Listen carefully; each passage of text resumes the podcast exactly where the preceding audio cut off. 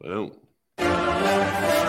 It's time for Dents and Dreams, a paintless dent repair podcast focusing on how you can use the fruits of this wonderful trade we call PDR to achieve your wildest dreams. I'm John Bideen, your friendly neighborhood dent reaper and host of Dents and Dreams. Now, let's get started. Let's get started indeed. Today we have an interview with the Hail Broker. It is uh, Denny Douglas, straight out of Texas. And uh, Denny, uh, I mean, we just really got acquainted the other day here. And uh, why don't you let everybody, uh, I guess, kind of know who you are, how you got into PDR and and how you got to where you're at now. Oh, geez, we already got people coming in. Say hey to Tim Green, Corey Nichols, the PDR Cowboy, and Andy Patrick from Ginger Bros. What up, guys? Good to see y'all. Good to see you. If you got a question for a hail broker, put it on in there. But uh, let's get to know Denny first. How did how did you get started in PDR? Well, that's a that's a good question. I've been uh, it's it's been my life really my dad he uh he was a he was a shop foreman for a Oldsmobile dealership in El Paso, Texas when I was about five years old and he was installing car alarms for a dollar rental car afterward to make some side money. And the owner introduced him to this new process called paintless dent repair. And so he uh, he jumped at the opportunity and that was you want to talk about some brokering back then. He was making twenty percent under this guy. He was he was labeled under dent doctor, and uh, my mom and him decided they were going to buy him out, and they he started. He was the first one in Texas with the the name everybody's. I'm sure everybody knows a dent master somewhere around in the world, and mm-hmm. so he became dent masters and he was at El Paso for a while, and then he he got on a hailstorm with the guy that trained him in San Antonio, and he got a couple dealership gigs there, and you know he began a route. And then um, as I grew up, you know he was he was all about working, and I can remember one hailstorm. I think in shoot that would have been 96, 97, something like that. He was doing all the auction cars at the auto auction. Oh wow! Wholesale cheap as. Yeah, yeah, So that hailstorm was 96, 97. What year was it when he actually started pushing metal? I think he got trained in either 90 or 91. Okay. I remember we moved to San Antonio in 93 or 94.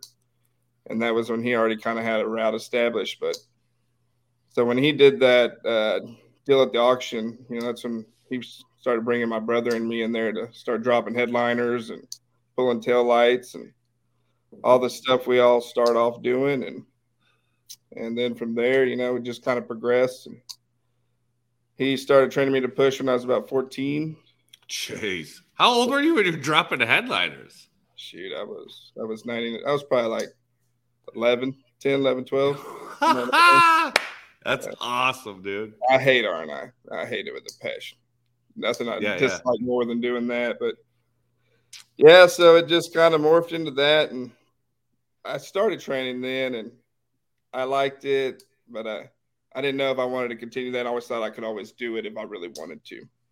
Right, right. So I went to high school, and I didn't really pay that much attention to it. I would help him here and there, and then I got into college, and I went to I went to Texas A&M University in College Station, and there was a local tech there that I went to work for, and he did some more training on me there. And then I started picking up dealership accounts in the College Station area and fixing dents there, and eventually. Uh, were you were you doing that work through college, or did you just? Yeah. Okay. Eventually, you know, when you start making decent money, you start thinking college is stupid, and I never finished. so then I I went back home and started a route under my dad. He had a big route in San Antonio, and you know, I had a ton of of the Gunn dealerships there and say it's a big conglomerate dealership, and I had five of the six and I was fixing those. You know, that was a everyday route, and then one day I was walking through the service drive of the Nissan dealership there, and I just peeked into the service manager's office, and he had the A1 tool side up, which I thought was weird. I said, "You getting in the dent business or what?" To him, and he said, "We're going in house." And so that day, I lost all five accounts in one fell swoop, and I was pretty much unemployed then. Wow. And so that would have probably been like 2013 and I just put my tools down. I said, "Screw this! I'm not. I'm not in this industry. This is the most disloyal, shitty industry." I was already fighting other techs that were coming on the lots and doing favors left and right. I fixed every manager's car, every every family member of every employee there. You know, you know how it goes, and and they just like that. I didn't have a job, and so I put my tools down for three years, and I didn't I didn't do anything. And then it held in San Antonio in 2016 massive, massive storm. And my dad called and said he needed me back. And from there, I I ran a started a retail shop in a body shop that we were good friends with the body guy, and we had another shop down the road where we would house the techs and feed cars through there. And we had like nine or ten body shops, and then a couple dealerships, and then just his normal retail that he'd built throughout you know 20 something years of service in San Antonio. So it was it was definitely a baptismal through fire on that one, and you know that uh that got me in the hell game, and I loved it. And I saw what what you know what the hell portion of it was, actual hell work. You know, we had done fixing hell cars and body shops, never did a supplement in my life, and so that was that's what got me into it. And then I, I broke off from my dad and went full on chasing storms, and here we are today. Yeah, yeah. So what year was that? Probably when you went back to work with your dad and, and started doing the real hail work at that body shop. 2016. Okay. It was April 16th when that.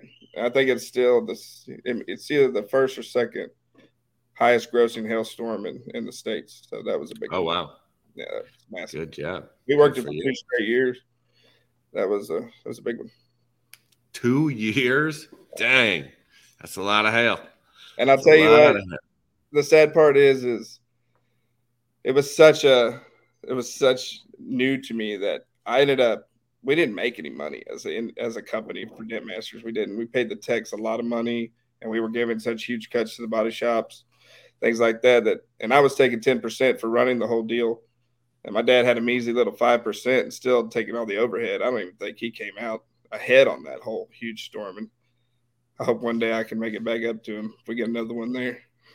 Yeah, yeah. yeah. Fingers crossed. Fingers crossed. Look to the skies and hope.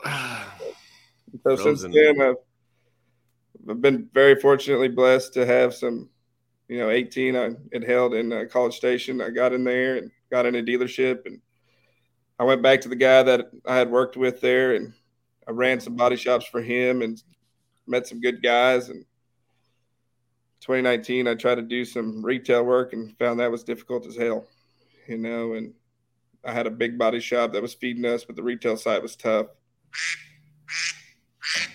And then 2020, we did uh, held in Bryan again, and then we did San Antonio there. In 2021, we had a big hailstorm in College Station, so been there pretty much ever since. Hot diggity.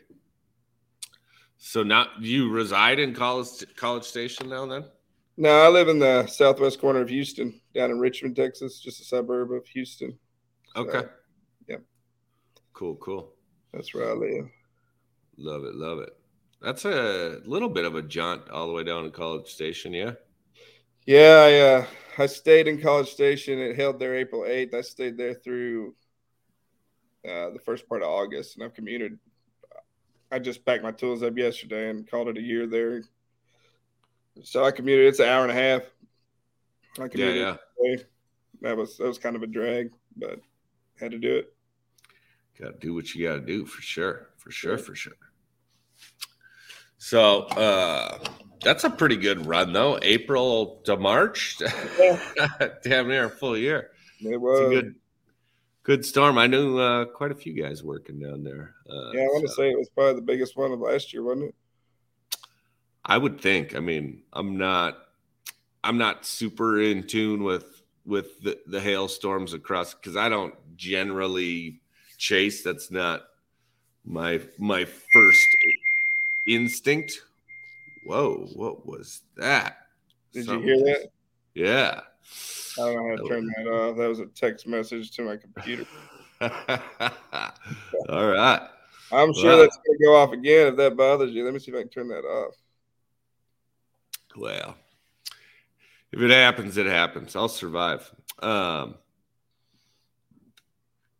where was I? Oh yeah, so yeah, I'm chasing is not my first modality, but in you know in certain situations, someone I know, uh, numbers are right, yada yada. If I'm if I'm invited and the numbers are right, I'll I'll definitely go yeah. go down. I I mean, there's few things better than just show up and push, right. um, because you know I've it hails up here in Minnesota from time to time, and uh, I haven't had anything super major as far as storms that I've managed personally, and I've I've been trying to I've done it twice now run things strictly retail. So there's no body shop involved, and it's just it's me against the the uh, the market and me against the adjuster, and uh, I just you know do my best to to get the best uh, outcome for for me and my company. But uh, and I've I've hired some subs here and there and and done that, and I mean I'm telling you, man, uh, what what you guys do as brokers, you know, uh, you know, a lot of people will will kind of say like, "Oh, fucking broker," out, out of the corner of their mouth. You know, it's uh, it's really uh, like that's a term I don't love. Yeah, I can't, I can't, deny that that's what I do, but it it does carry such a stigma to it that I don't really like to call myself that. I yeah, prefer to yeah. say that we're a staffing agency. Is what I like to say. Yeah, yeah. Well, you know, you're you're bringing two sides together, and, and you know they they there has to be somebody to manage all that if it, if it's going to grow to any sort of scale there's just no way that somebody who's managing all that paperwork and everything and if it was every tech for themselves then it would just get even messier like there's no way that that could work without a broker. Somebody has to manage that situation, and somebody has to be the go between between the tech and the body shop, or the tech and the dealership, or whatever the case may be. There's just otherwise there's nobody's going to have time to push metal. All the paperwork's going to be screwed up, and uh, nothing's going to get done. So that's so true. I mean, I've tried it. I've tried to, you know, the first year when I was in, I was still, you know, I listened to a podcast one time, and I'm not a big podcast listener too. And it was uh, it was a PDR college podcast with Shane and Keith, but I don't think Keith was in it. It was just Shane, and he was talking about the storm that he was in there, and you know I forget what town he's there in South Carolina, but he was talking about how he had to evolutionize his mind from being tech minded to being managerial minded to being entrepreneurial minded, and it, that really stayed with me. And I mean, it's so true because I tried to just push as well. I would wait till five o'clock when the adjusters and the insurance was done, and and I would try to push from you know 6 to 10 11 12 at night and that's the fastest way to burn yourself out and so there, there really is uh, as much as brokers screw people and they get such a bad stigma you know there is a need for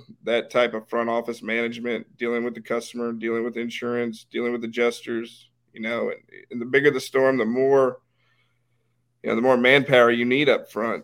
And it, it can get you know and a lot of technicians they they don't realize that because they never had to do it. You know like you say it's nice to just come in and push and all that is yep. kind of blind to you but it's so valuable because without it like you said the paperwork's a mess you're not getting checks in you're not getting paid you're not getting the things that you really want because there's nobody yep. yeah oh yeah and i mean i mean fighting with an adjuster is you know I mean, even on one car can be, you know, that's a part time job that can take hours.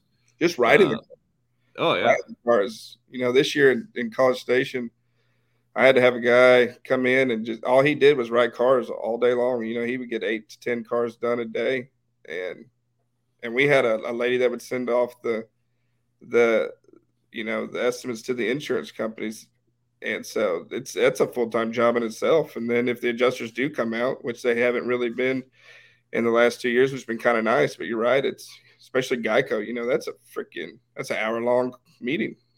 Yeah. Oh yeah. You still yeah. get. Yeah, I mean, you know, every it's weird because uh, you know, everybody's got their one insurance company that they seem to butt heads with, mm-hmm. and I mm-hmm. don't I don't know if it is specifically Geico or if it's specifically State Farm or if it's just the adjuster that's assigned to your shop at that particular moment in time.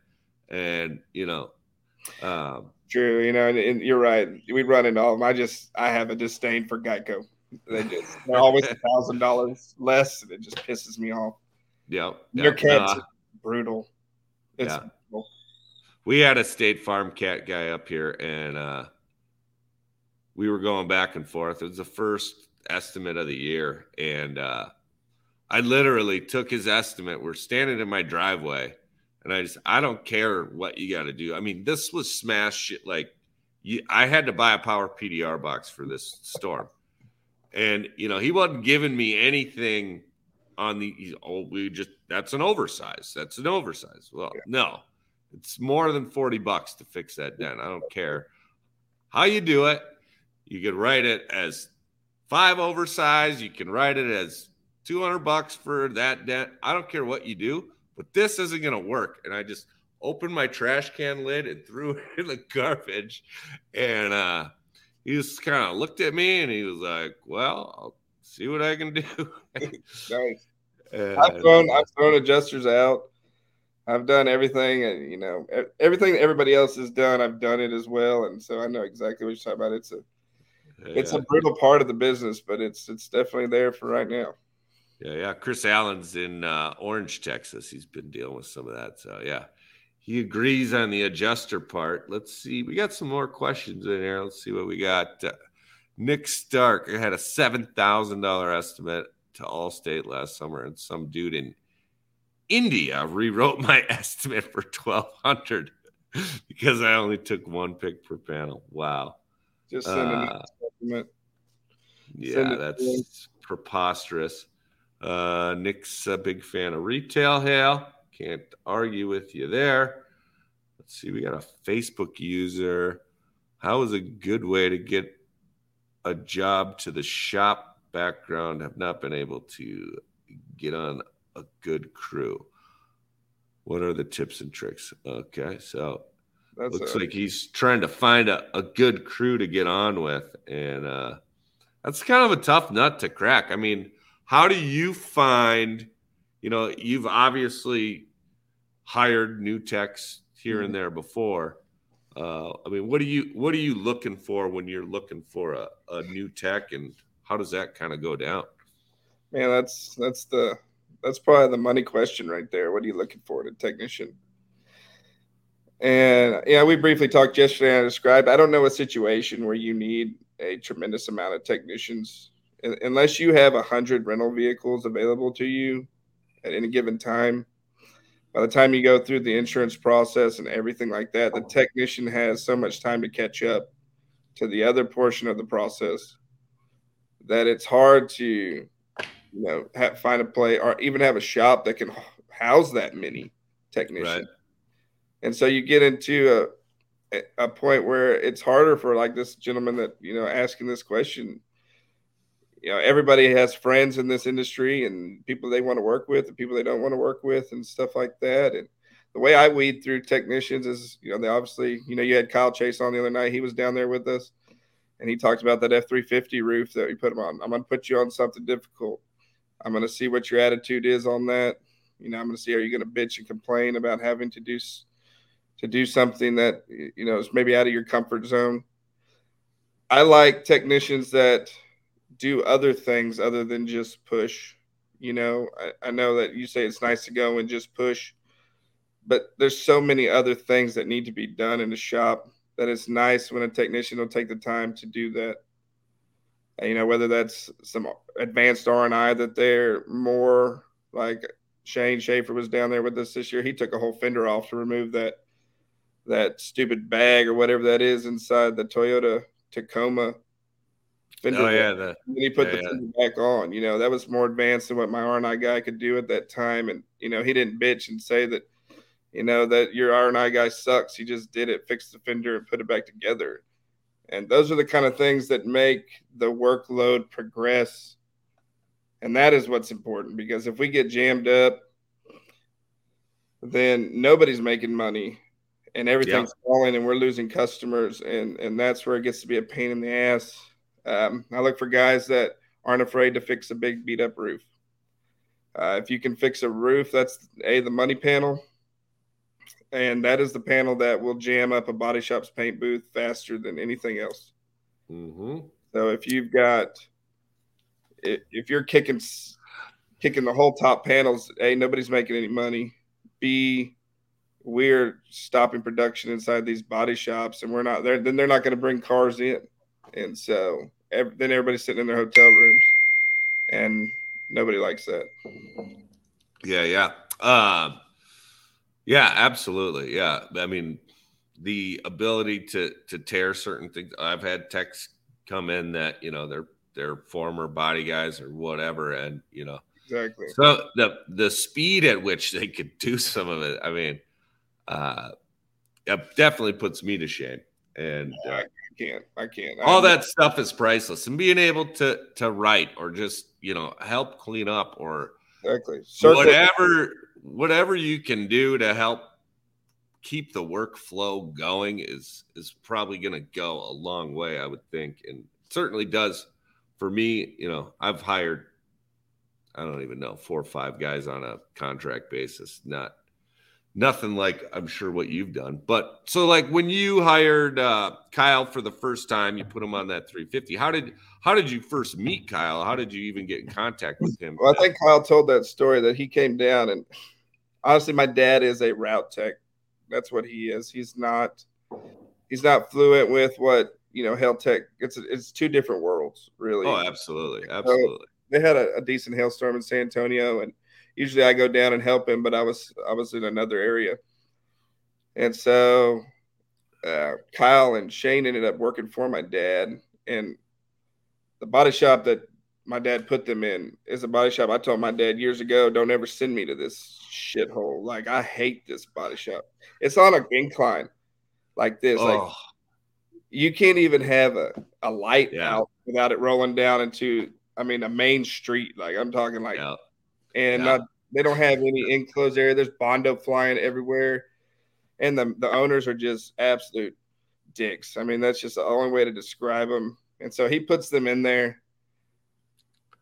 And I literally, I he was asking me for technicians down there, and I, I told him I said I'm not going to send you any of the technicians that I like to go. I, I can't do that to these guys. I can't put them in that situation. And so Kyle and Shane were in there, and they they hung through it. it you know, it, they did a good job for my dad, and and he spoke highly of them. And so, I mean, I had already filtered through like forty something texts in this storm, and so I was looking for some new blood to come in, and I I called Kyle and Shane, and I said, you know, my dad had, had talked highly of you. Well, Kyle came down first. I think Shane was in Indianapolis, and uh, you know that's that's how I, that's how it all came to fruition. They they stuck it out through a sh- what I consider an absolute horrible gig, and so I knew if they could do that, they're going to like what I have to offer. So right, he came right. in, and we had a climate controlled building and all Ooh, the space you want. Daddy.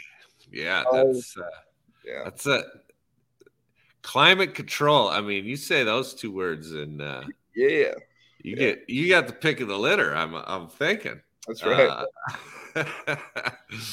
That's a beautiful he thing. He came down and I put him on that roof and he did a did a damn good job on it. And you know, then he had the nightmare situation that he had, and yeah, that was yeah, yeah. that was something else. I mean, I I don't think anybody could have been more unlucky than he was at that particular storm. And when he went down with COVID, you know, I had I lost three technicians to COVID right then and there, all at once. Oof, man. So Shane, that's when Shane came down, just to kind of relieve a little bit.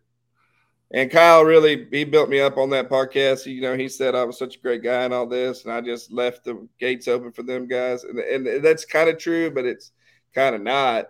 I mean, they kept telling me, I think I'm gonna be back tomorrow. You know, I think I'm gonna be back. And it just kept dragging on. You know, 14, 15 days later, and that's when I Shane was on one side, and I went down to the other side and started pushing, and we were able to just weather that little bit of a storm for those couple weeks, but you know, and then Kyle comes back, and then the rest of the tragedies of Kyle happened. But that's his heart, man. He's a good dude, and that was just a bad. That's just a bad run, man. Bad run of luck for sure. Yeah, and it couldn't have happened to a nicer guy. Couldn't have to a nicer guy. He he made her through, and he's a he's a trooper. So yeah, yeah he, did a, he did a great job.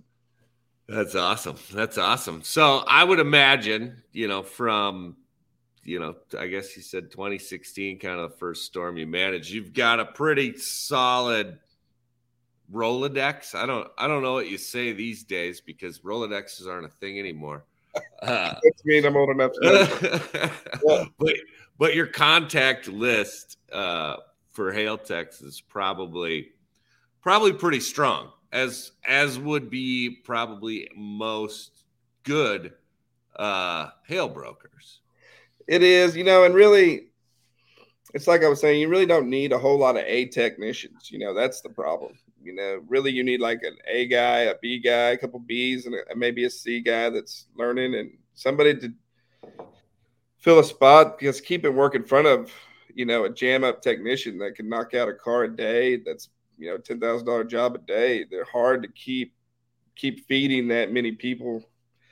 But we're trying to scale up you know we're we're constantly hiring other other ends of the business you know we've got a couple salesmen we've hired full time that are they're not just your run of the mill door knockers they're they're actual salesmen that are going to you know try to sell a lot more volume on the retail side and then my what i do is i try to go land the you know the body shops and the bigger the bigger draws and hopefully when we get into the right storm you know we're always looking for yeah. When you and then when you're saying we, the name of your company is American Hail Solutions, correct? Correct. Gotcha. So we got your website up here. So if anybody wants to check that out, um, but yeah, so it's just always a constant game of trying trying to be able to to scale up and and be able to bring in all that work, but then uh at the same time you're dependent on uh you're dependent on mother nature and what what frozen nuggets she spits out of the sky for you uh. Yeah you know abundant abundant season would be nice. We haven't had one of those in a while. You know really we haven't. And we've been fortunate enough here to to get in some good gigs and and to get some people fed and you know, it, it's kind of sometimes I don't know if I want to continue doing this all the time because it is a drain, you know, when you're gone that long. But there's so many techs now that have been with me for, you know, five, six years that they're not with other people. So other people don't necessarily, you know, they've already got their tech. So it's almost like you've got to continue just to feed them as well. And, you know, yeah, yeah. We've got a Facebook user asking, "Do I still come up as Facebook user?" Yeah. On here, yes. you do, yes, sir. Yeah. Yes, sir. Yeah, you got to click the, the the StreamYard link above and give it permission. Uh, so yeah. Oh, and Nick Stark says he's a D tech. I I call shenanigans. He's over in Wisconsin. Oh, that's Kyle. That's Kyle's our Facebook user. What's up, buddy? How's it going, Kyle? But uh, yeah, so yeah, obviously, you know, everybody's praying for hail. Pray for hail, everybody. Uh, but uh, you know, is there a way like you know, sometimes if you look into the Hail Trace website or whatever, and, and, you know, I've seen them on other podcasts before, and you know, they have their predictions, methods, you know, whatever. I don't know. Maybe you read the Farmer's Almanac. like, what uh, what do you what do you go off of to try to gauge what the potential of the upcoming season is and is any of it accurate or is it i mean are you better off just going to the the local lady in the corner on Main Street with the crystal ball in her office.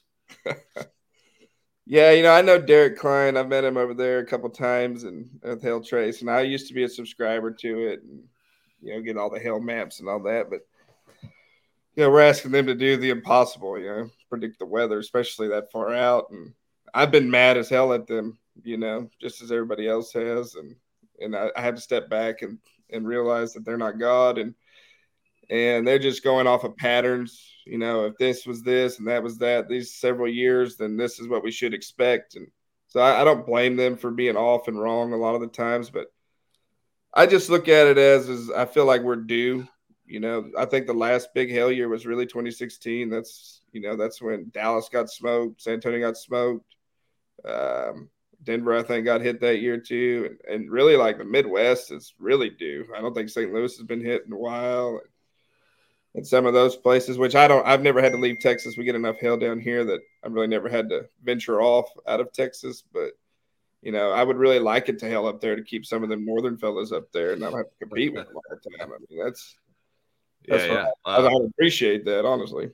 I know a couple guys locally that have already been down to Texas this season. Yeah. So uh, so yeah, I mean, yeah, I'd welcome it too. So I'm I'm glad you're rooting for hail up here, and uh, I'll, everybody. Yeah, I'll root for hail down there and up here, and uh, hopefully everybody wins. But yeah, it's it's hard to know. But you know, I, I'll say this on the HailTrace front, where you know, obviously the predictions game is, uh, you know, impossible. Really, mm-hmm. I I don't know how they do it or how they come up with it, but um, when a storm does hit, having those maps uh, of what hit where is is super powerful. Um, so, I do you utilize that kind of thing in your marketing strategy, or we do? I mean, we obviously go through where the you know where it hits, and we're we're evaluating the areas that you know they say that it hailed uh, a lot of times I'll find areas that were not hailed on. I still do old time mapping where we just go off storm reports and drive around and look, you know, and and th- that's when you can find them honey holes that really, you know, when people are just relying on those maps. I'm probably giving away too much information on that, but you know, if you get out and adventure a little bit, you'll find those sweet spots where you can really rake in some cars and you're not fighting the roofers that are pissing everybody off and and you know those sorts of things. But I, I think there's they're semi-accurate. I, I, find a lot of times I'll be in the swath of a like where it's supposed to be two and a half inch hail, and I don't see a single car that's been damaged. So I don't think they're 100% accurate at all. But I think they're a valuable tool just to kind of point you in the right direction. Right, right. Yeah, yeah, and I've experienced the same thing where you know you look on the map and I mean what whatever system you're I mean NOAA's wrong, everything is you know nothing is 100% and like you say I mean, these are the two best sensors we have for hail is go out and look. Right. And uh it just, it takes time. That's the problem. And, that is the problem. And you're always behind the eight ball because you know as soon as it hails somewhere they're de- every other company's deploying their sales tactics whatever they you know decide whether it's door knocking or or flying or everything under the sun, you know, ads, everything that you got in your arsenal. There are already multiple, multiple deployments of that. And it's yeah, like yeah. war. Yeah, yeah. Oh my gosh. Hold on. You got your beer ready? We need to we need to do a toast to Kyle because he figured out how to get his name to show up. Good job, buddy. Kyle. Good job. Good job, Kyle. Ah, oh, love it, love it. Oh, Ryan Shuts in the house. Dent Digest. What up? What up? Shutty. Uh yeah, he's he's got a climate controlled shop up in Baltimore now. So uh that's nice. That's probably more important. I, I would hate to be cold rather than being hot. Yeah. Oh my gosh. Yeah. I don't know how you boys do it up there. I'd crack paint first first push. Yeah, well, I go through a lot of propane. Me and Hank Hill me and Hank Hill are tight. We go we go through some propane and propane accessories up here. uh, we we spray alcohol on our cars to cool them down. yeah, yeah. That uh That'll do, man. I never sw- I when I worked in Houston, it was 2020, and I never sweat so much in my life. Like it'll do it. That's just, a that's a swamp. Just walking from my hotel to my car to go to the shop. Before, I'm sweating before I even turn the key. Uh, that's that's a that's a new kind of that's a new kind of hot and humid. It really is. It's uh something that I don't care how long you've been here, you don't get used to. You just got to have ample amounts of baby powder and baby powder and water. Man, I bought a case of water a week down there and just chug a lug. Yep. And but I tell you what, there is few things better than a cold beer at the end of a hot day. so it's the only thing that keeps you motivated to do it again the next day. Some people don't understand that, but that's some truth to that. Oh, absolutely, absolutely. You got to reward yourself. Yep. It's the it's the little things, man. Uh, yeah, we. I mean, we ate good, and I, I like to I like to make sure I I eat good at least a couple, you know, couple times a week. Whenever I, I, I've been chasing hail, like find when you're making hail money you gotta, and you're you're sweating that hard. You're working out. I mean, you wake up and your shoulder is killing you, and all your joints really. And uh, yeah, man, you gotta. that's one thing I would say from a. I'm a pseudo broker because I was a technician and I understand technicians and I understand that if you fuck over a technician, that the likelihood of you continuing to be successful in this industry is pretty slim. But I would think like if I was going to be uh, more broker minded, I would. I love a broke technician. You know what I mean? And so if I could uh, to give any advice to any technicians out there that are really chasing hail is quit blowing your money in the off season, man. Come in with some money still because that's how you get taken advantage of because you're at the point where you'll work for anything. Yeah. Yeah. You just be, I mean, you make a killing in those six seven months. And yeah, is that is that something you have experienced? Like the the broke technician just oh yeah, just begging you, they start begging you for work. Yep, I'll do it for twenty percent, man. Come on, let me in. You have everything from the you know, when you get a big gig like we had this year at College Station, I had everything from the Brazilians hitting you up for low percentages, you know, and and then you have the broke technician that can't find a gig that you know that, that exact thing that you know they'll do it for which is tempting i'm not going to lie to anybody i mean it only pads my pocketbook which is if you're skilled is handy but like i said i try to do things a little more i would say yeah. because I, I want to continue every year to be successful and i think the one year you start playing those games is the year that you uh, might be your last yeah it's a, that's a tough call and I mean, let's let's be real. Like, if they're broke, it's probably for a reason. Yeah. And you know, if they're apt to be making bad decisions, I, I'm not saying people don't deserve second chances and all those things, but if you put yourself in that position you made some bad decisions along the way, and who's to say you're not going to continue to make those bad decisions and and, that, uh, and screw me or, or screw you know whichever business owner or broker over in in that process? Like I've had that. Uh, I yeah, mean, a first, tech can screw a, a broker just as much as a broker can screw a tech. I've had it. I mean, like a first technician I ever had that I inherited in that retail gig, he was a uh, he ended up being a an addict bad. And I actually rehabbed him in my home for a solid three months and tried to, and then he kept going off the rocker, which ended up, you know, costing me time, costing me. And thankfully, I didn't have any issues where he wrecked anything or did anything drastic. But you're right. If they're, if they're a poor, you know, example of a human, you know, it really, it really affects your business in the long run. Yeah. Yeah. You get, what you, call. you get what you pay for. And any, yeah any aspect. Yeah, yeah, I would imagine, and I mean, it's got to be a tough call because obviously, you know, the the the human side of of everybody's comes out uh, here and there, and you know, I know guys that have have stuck around on on bad deals that you know they should have left months before, and you know they. I swear, I, I know he's going to pay me. It's going to be fine. It's going to be fine, and they just keep working and working and working and and uh, just you know running up how much is actually owed. So it's uh, it's tough to say. Oh, let's see. Nick has a, a comment here. He said, uh, "I'd rather pay more for a good tech and not have to worry about them than pay less, and me make more money off a tech who cuts corners." Yeah, and 100%. I would imagine I would imagine that too. Like you're hiring these guys, you're trusting them to do a good job.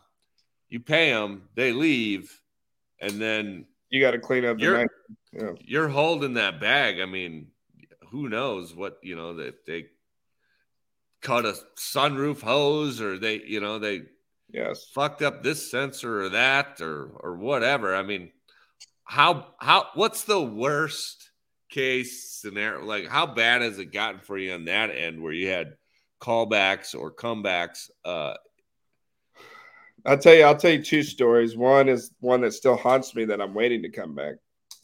Um, another one is, and I really, I've always had good R and I guys, and I have found that, and this will probably piss off a lot of technicians on here, but it's okay. I'm, I'm being realistic. People are going to be more able to find, you know, damage or discrepancies when it comes to R and I. If their headliner scratched or something along those lines, something's not plugged in that's when they're going to come back. I mean, there's plenty of hacks out there getting away with the actual PDR portion of the work. So, you know, if you're not a trained eye, a lot of times you can get away with some bad PDR, but you can't get away with bad R and I. And I had a, I had a, a guy was a, he's now a broker himself, but he started out as R and I, and then I delivered this Lexus coupe. I can't remember the exact numbers on it, but it was a had a sunroof on it and I found uh, three of the brackets that hold the sunroof. I found them in like sitting on a table, and he never installed those. So that car is somewhere in this, you know, country, barely hanging on to life with that sunroof. And I can't imagine if there's water damage or whatever. It's never come back, but that's that one haunts me because I know it's out there. Um, I've never had anything come back PDR wise. I've never had a, a customer ever complain about our actual dent fixing. I've just Uh-oh. had I've just had R and I issues. Uh oh, hold on. I didn't have my laptop plugged in. I just got a battery alert. Uh-oh. If we go, if we go, if we go zero dark thirty, it's all my fault, guys. I apologize. It's plugged in. Everything looks good. Right. To, to, that guy's point, yeah, we you know we always have technicians that are, you know, I'm I have a good I have a really good eye for for dents. It's that's my main. I look for dents, and I can see bad work. And so most of the technicians we've had, if they have a bad tech, they don't last long. So yeah, you get what you pay for, just like that guy said. Yeah, yeah, absolutely. Yeah, so R and I is is the crux of it. Uh, it would when it comes to comebacks. Is that Yes, absolutely. You know, they'll forget to plug in. And that's the problem. It starts with something like that. You know, they forget to plug in the the microphone for the this talking through your car and and then that's when it first comes back and then they start eyeballing this and eyeballing that. Oh yeah. I mean, if you give them a reason to yes. think that something isn't right, it's I mean that that's when they analyze every little thing. So, and really, I've had more issues coming back with body shops when we have to sub out for, you know, a broken paint on a rail or something like that, and they did a bad job painting. You know, that's more what I have comebacks on. It's never really our actual technicians that have done poor work. I've never, I've honestly never had that happen. Yeah, I had a guy once leave a uh, a, a knockdown. It was the the edgy no roll knockdown, the heavy steel one. And the guy calls me and he's like, There's a weird thumping in my car. And I'm like, We don't do anything mechanical. If you got a, a knock in your engine, it's it had nothing to do with us. Exactly. And he's like, No, it sounds like it's coming from the roof. And I'm like, So I talked to my guy. We figured out we had to go over there, take down half the headliner, and pull out his knockdown. I've left so many that black whale tail from Dentcraft. That's about this. Oh, the 10 inch. Yep. yep. I've left, I've replaced that tool probably 10 times. I've left it in so many. I found I found a yellow one one time uh d- doing hail. I'm horrible. Pull down the headliner and there's a whale tail stuck in there. You're like, oh, Yeah. that's Free tool. this thing's uh, not had its cherry popped. Exactly. yeah, and I bet I'm sure I, I can't say for sure, but I I'd bet a dollar I've left one in there too. So I'll tell you the other thing is that we had, you know, this was our third time at the same place. It's held in College Station three the last four years, and we've been fortunate enough to be called back in the same spot. And we're fixing the same cars over and over. You know, I plug it into, you know, our software system, and it's showing me that we've repaired this car twice already. You know, and I, I don't know. Some of these storms have been pretty bad out here, and and you can see where the technicians have worked once you put it under a light. And so sometimes I'm like, damn, how did we get that by? You know, but a lot of times that's just trying to get through the, the brunt of the storm and get it back to the customer. So thankfully they can't see as good as we can. Yeah, yeah. Everybody's chiming in. Everybody loses tools. Yeah. Mo, Nick, uh, yeah, uh, yeah. It's a thing. Yeah, It is. definitely, definitely a thing. You know, they don't wear out, so at least you know. I tell you the one thing about R and I guys too, and I hate it is because when you finally get a good R and I guy trained, they they they start pushing. Yeah, And it was funny. We did the uh, we did the wholesale lot for this dealership. We were at was a Honda dealership, and they had like three hundred something cars. And we had a big tent and had like I think we had sixteen techs up there in that tent pounding out. We got it done in twelve days. But the R and I guy that was there, his name's Paul Cook, great R and I guy. He only likes it. He doesn't really like to do retail. He only likes to do wholesale. But he made the most money. He made more money than all the technicians because he touched every single car. And yeah, so I yeah. well, when you have a good R and I guy, gosh dang it, I can't think of the guy that uh, was working at uh, Don Kavanaugh's up here, but he is so fucking good. Uh, and uh, shout out to Joey Neal, he was helping us in Indy, and uh, man, a good R and I guy is fucking priceless. priceless, man. They are. Yeah, And I had a really good one. His name's Chris Ramos. He was he was an R and I guy in 16, and he's been kind of with me the whole time. And you know, he learned started learning to push in 17, and now he's just a full blown technician. Doesn't want to R and I anymore, and so now it's like you got to start back over from scratch. That sucks because he's fantastic. He's fantastic wrench. He's a fantastic guy all the way around. But you know, kudos to him for learning the trade and bettering himself. But a, a good R and I guy can make some money. Oh yeah, most definitely, most definitely, and and they're priceless. And you know what? I was I was helping Joey. You know, he was he's been wanting to push for a while. I met him at a at a real world PDR workshop, and he ended up just being the R and I guy at the Storm. And uh, so yeah, he was you know he was working on some of the uh, gimme dents like I don't know if you do you get do you do this like a hail car will come in and it'll have a, a crease on the quarter panel or something like that, and you you just throw that in as as a as an extra. I hate to do it, but yes, of course we do it. Yeah, yeah. I, I think that's pretty common.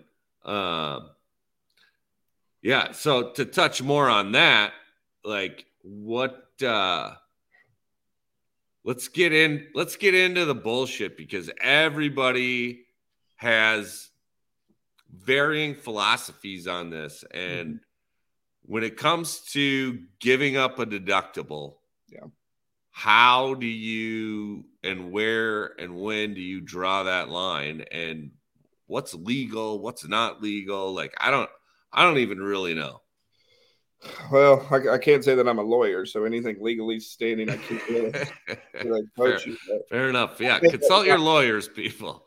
I I follow the same Facebook groups and the same that everybody follows and talks about. I I avid reader of everybody's stuff, and you never see me comment, but I know everything that's said about everybody, and you know anybody who's talking about the matrix or deductibles or all of that stuff. I'm so I'm very in tune with it.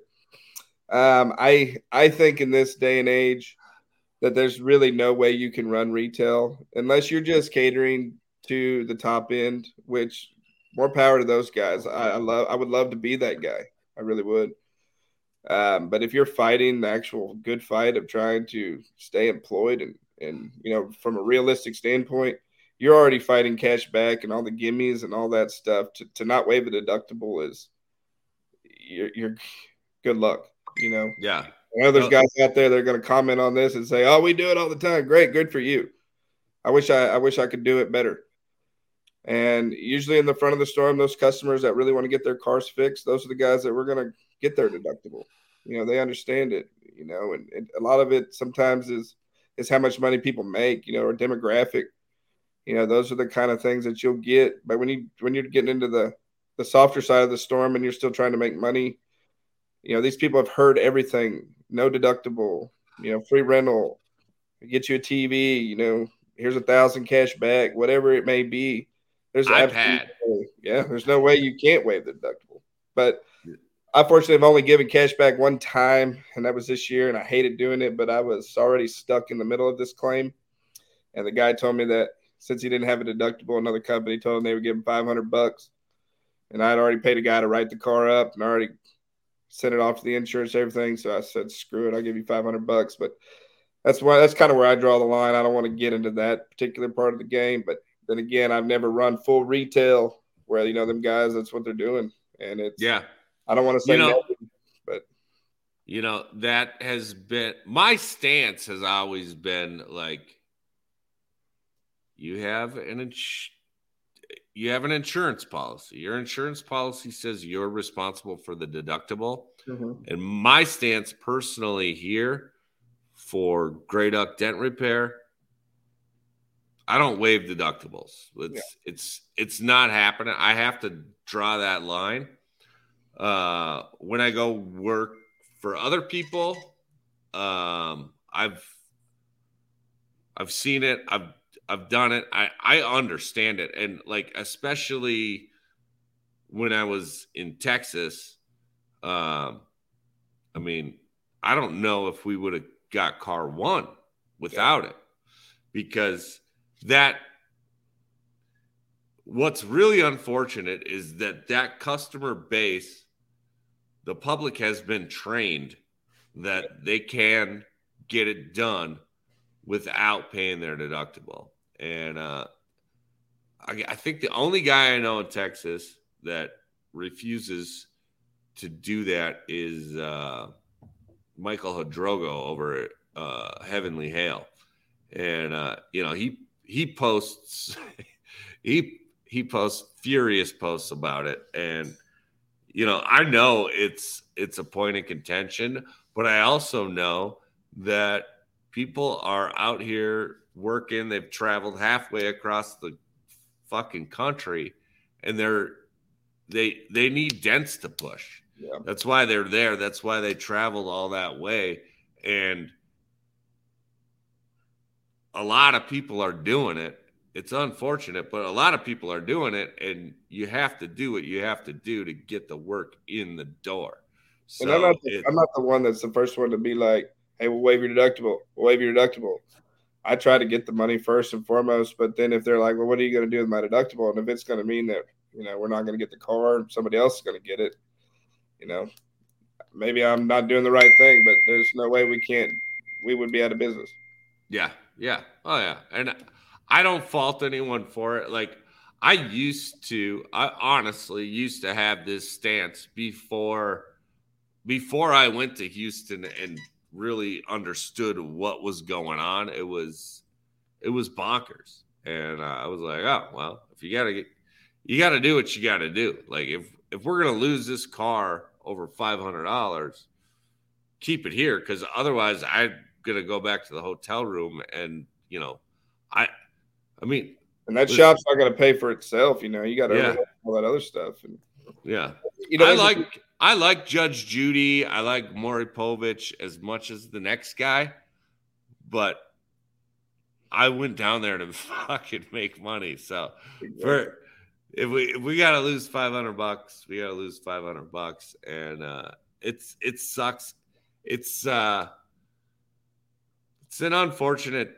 part about it all, but it is what it is. But you know, in all reality, like I'm all in favor of not doing it. Of course, I love the money, but you know, it's like we've had two decent storms in the Dallas market, and I refuse to chase in that market because you want to talk about a conditioned market. I've got a buddy up there that had eight cars that he sold door to door, and he goes back to check on them, and it's because one neighbor told him just wait, somebody else will come around with a better deal. And of course, that guy with the thousand dollar cash back comes, and they, are not they're literally handing him a thousand dollars cash right there to get you know take possession of the car. And I mean, you want to talk about shitty? Then I, I, that's where I get you know drawing the lines of illegal. Then I can give you a customer. Oh, that's yeah, that's above and beyond illegal. And and really, everybody you know, and everybody wants to bitch about the insurance adjusters and and the matrix and all this, but these adjusters know that these guys are doing this. So why are they going to have any pity on us as an industry to raise our prices when when you know, let's say 50% of the majority of hail chasers are out here giving away the farm to begin with. Yeah. And oh, so yeah. that's a that's a dead end run there. And so yeah. until we clean up our own industry, we can't really bitch about what they're doing. Yeah. It's a fucking shame. It really is. And uh, uh I mean we we're cutting our own throats is really what's happening. And if these guys don't stop with all that, they don't I mean, it's it's short-sighted and it's greed and it's it's not going to pay off in the end. So, uh, it's a it's a terrible business model. You know, they're working purely off volume. That's the only way you can really justify that, especially if you're waiving a thousand dollar deductible and then giving a thousand dollars back Yep. You, know, you want to talk about a shitty place to work. You know, your technicians better be it because you got a salesman involved in that too, and then you've got the the broker, and then you've got the technician, or maybe it's just a salesman to technician portion. But somewhere in there, somebody's getting cut out a lot of money. Two thousand dollars on a five thousand dollar claim, you know, that's a huge percentage.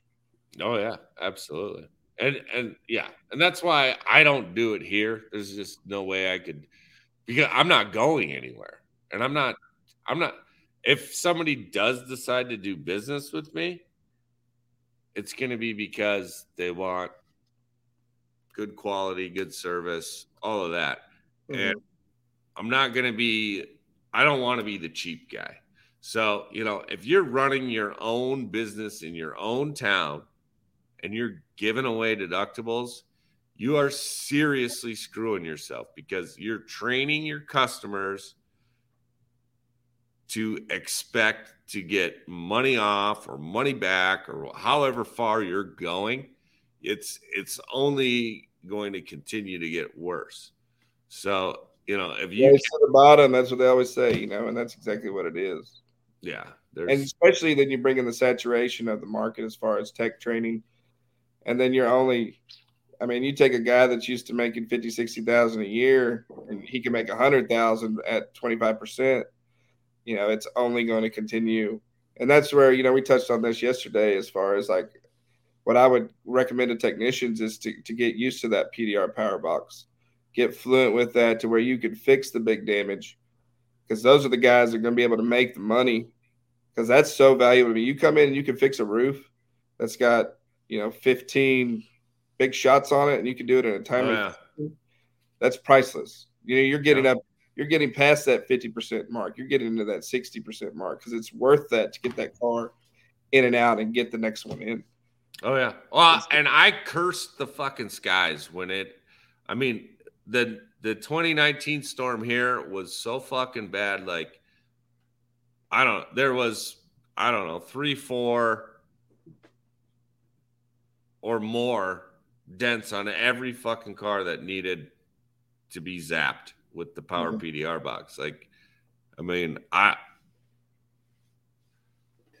I never seen anything like it. And uh but I got good with the PD the power PDR box. I got, you know, I got enough experience in that storm that um I'm not really scared Anyway, I, I used to see, you know, the the hail shots from Texas and shit, I'd be like, yeah, I'm not not going there. Not, not doing that. But after that storm, I was like, ah, you know what? It can't get it can't get much worse. And uh, yeah, it's paid dividends. I mean, that experience is priceless. And I would t- I would say to anybody, yeah, if you have that opportunity, get get it to get learn that kind of stuff, definitely take it. And uh, you know, even if you know you're in a storm, I had this in Indy too. Like you know, there was not as many huge dents, but uh, there was a few, and you know, there was guys that have never used a power PDR box, and and you know, they were right there, and uh, they're good guys, guys I know, and I was just like, oh yeah, well, I'll show you how to do it, and you know, we we had a, a few hoods that we kicked, and you know, we let them fuck around with it, burn some paint, and have some fun, and uh, yeah, that if you're gonna learn a power PDR box, uh, that's how I would recommend you starting is on a hood that's being that's going to be replaced anyway, and and mm. learn you know learn where that burn some paint, burn, burn some fucking paint, get that magic smoke in the sky. You don't know where that limit is until you push it all the way. So, yeah, and really, yeah, even the, even the hot boxes too. You know, when you get in. Oh, hey, Don Kavanaugh's in the house. Don, what's the name of your uh your R and I guy? If you're willing to divulge, uh, I for, I forget his name. He's such a fucking cool guy and such a great R and I tech. Uh, we were we were talking earlier about the power of a good R and I tech. So, uh, if you want to put it out there, cool. If not, I understand. But uh, yeah any of those machines that help you you know really if you if you look i talked to mick over there from australia one time you know and, and the model that they're going to with the insurance going to the pdr companies first how amazing would that be for our industry here and if we can sit there and salvage roofs and you know whether it's written for replacement or not when you can actually tap on that metal and it doesn't move and it's it, you know that that would be huge for us if we could continuously do that we could reshape the whole industry in terms of when it hails, it comes to us. We fix 90% of the car, we kick that hood and, and we go about to the next one. And and that's that's where I hope the industry goes because that means everybody's gonna have Oh yeah. And I think it is going that way. More and more and more brick and mortars are are coming up, and uh, you know we we have to do everything in our power, you know, to to get the the paintless dent repair education out to the public at large so that they know they need to go to the PDR shop before they go to the body shop. And, you know, I mean, that's whatever it is. I mean, depending on your area, it's 25% here, 30% in some cases. Okay, the greatest uh, thing when, we, when College Station got hit the first time in 18, they hadn't seen a hailstorm there in 20 years. We had body shops at 5%, 10%. Yeah, that was great. Guess what? Nice. 2021, when it hit there for the third time, they're at 35, 40%. You know, they're they're catching on quick. So when you get those places that haven't seen hail for a while, it can be really, really beneficial. But anybody that knows is I have a question for you. What a, what is your take on NAPDRT and how they can really help us? And I'm gonna grab a beer while you think about that. Yeah, yeah. So, uh, NAPDRT, or uh, the National Alliance of PDR Technicians, is a uh, a group that that works in. Uh, man, I'm I'm really gonna chop this up, but but NAPDRT they work with lawmakers, they work with insurance companies, and you know they're they're they're putting forward the the legal steps to to protect us as PDR technicians and ensure that that we're not getting fucked, more or less. Mm-hmm. Uh, I'm sure. God, I, how can I not think of their names? I'm sure those guys would be unimpressed with my description of NAPDRT, but uh, I pay my dues every year. Yeah, yeah. And uh, you know, honestly, when I was first introduced to NAPDRT, I was probably, you know, halfway to the legal limit. And whatever they said, probably 80% of it went over my head.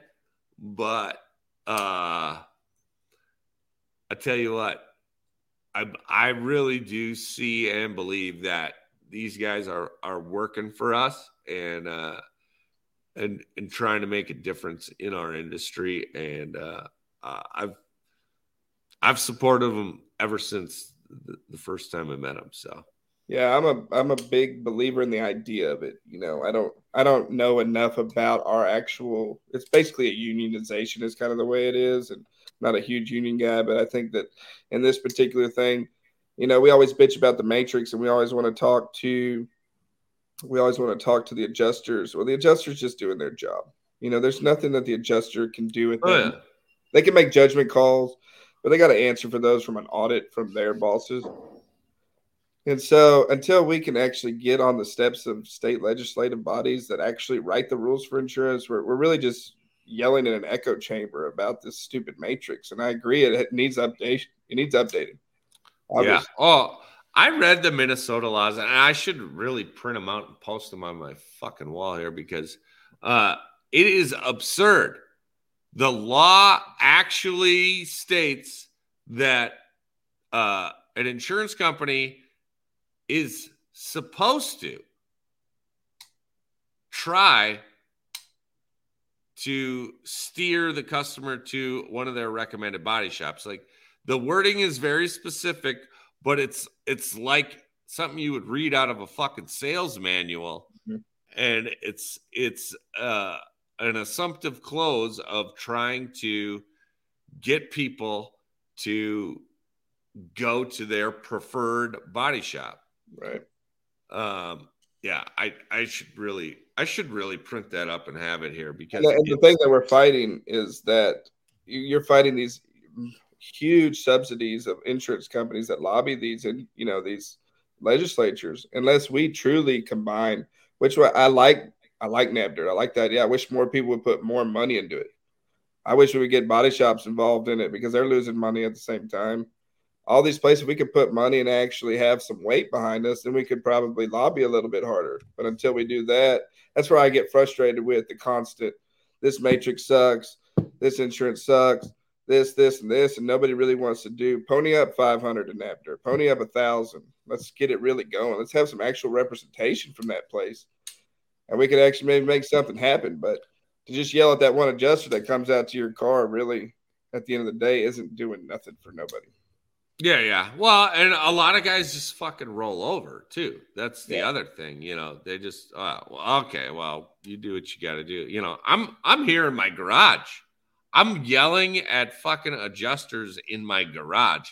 I feel like I have zero ground to stand on because I'm mm-hmm. not in a commercial setting, and you know they could probably fucking shut me down. I don't you know, I haven't looked into the exact details of of what that legally is, but uh, you know, it's it's hard to to stand your ground when you're on residential ground, not on commercial ground. So well, really, like when you're trying to stand your ground with insurance, obviously there's the stories about, you know, yeah, we waited out 15 days or 20 days and they finally caved and they gave it to us. But from a production standpoint, when you're really trying to get cars in and out and you don't want to piss your customer off because at the other end of that phone line the customer is hearing from their insurance how we're not being reasonable and blah blah blah and no matter what you're telling the customer they're hearing two sides so if you have a great relationship with your customer and you can you know you can continue that that's one thing but if you can't, then you, you you're really stymieing your own business because then they're going to go back and you, you know a lot of word of mouth. Then all of a sudden, it, well, my car took a month because they couldn't work with the insurance guy. I should have just gone to the preferred vendor, and so it's almost like a double sided sword that we're shooting ourselves in the foot with sometimes with that. Oh yeah, absolutely.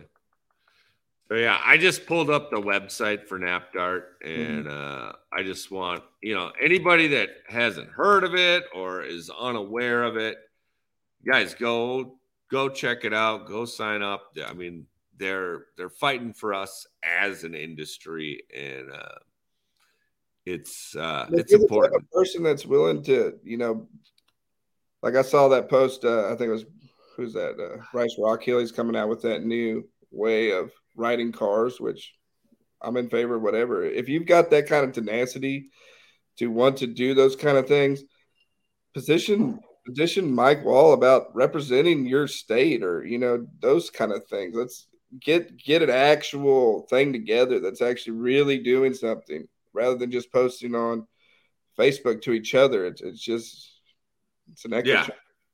Oh, absolutely. And you know, there there's so much more that could and should be done. And you know, mm-hmm. we've got we've got a lot of we got a lot of growth ahead of us as an industry, and we really need to control that narrative because if we're gonna let if we're gonna let the insurance company control that narrative, then um, you know we're gonna we're gonna end up we're gonna end up like the body techs and you know like here that's so here far. in minnesota uh, an hour of body work is i think we're up to 60 63 is the highest i've seen but we're 42 we're 42 yeah, I mean, it's just fucking hogwash. It's bullshit.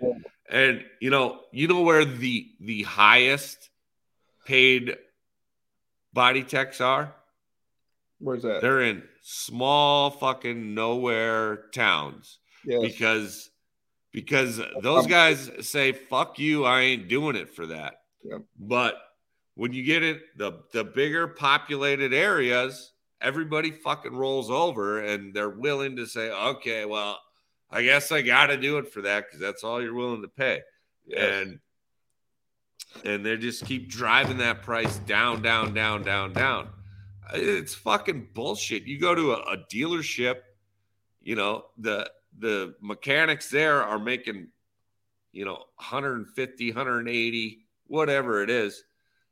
And a body tech I, I mean, anybody can argue, you know, that the necessity of a body tech as compared to a mechanic, but we're working just as hard and and there's an art factor to it and everything else. And you know, paintless dent repair obviously is in my in my mind, sorry to any body techs out there, but in my mind, it's a step above a body tech because oh, we are we're saving those panels. We're we're you know we're saving the the factory finish. We're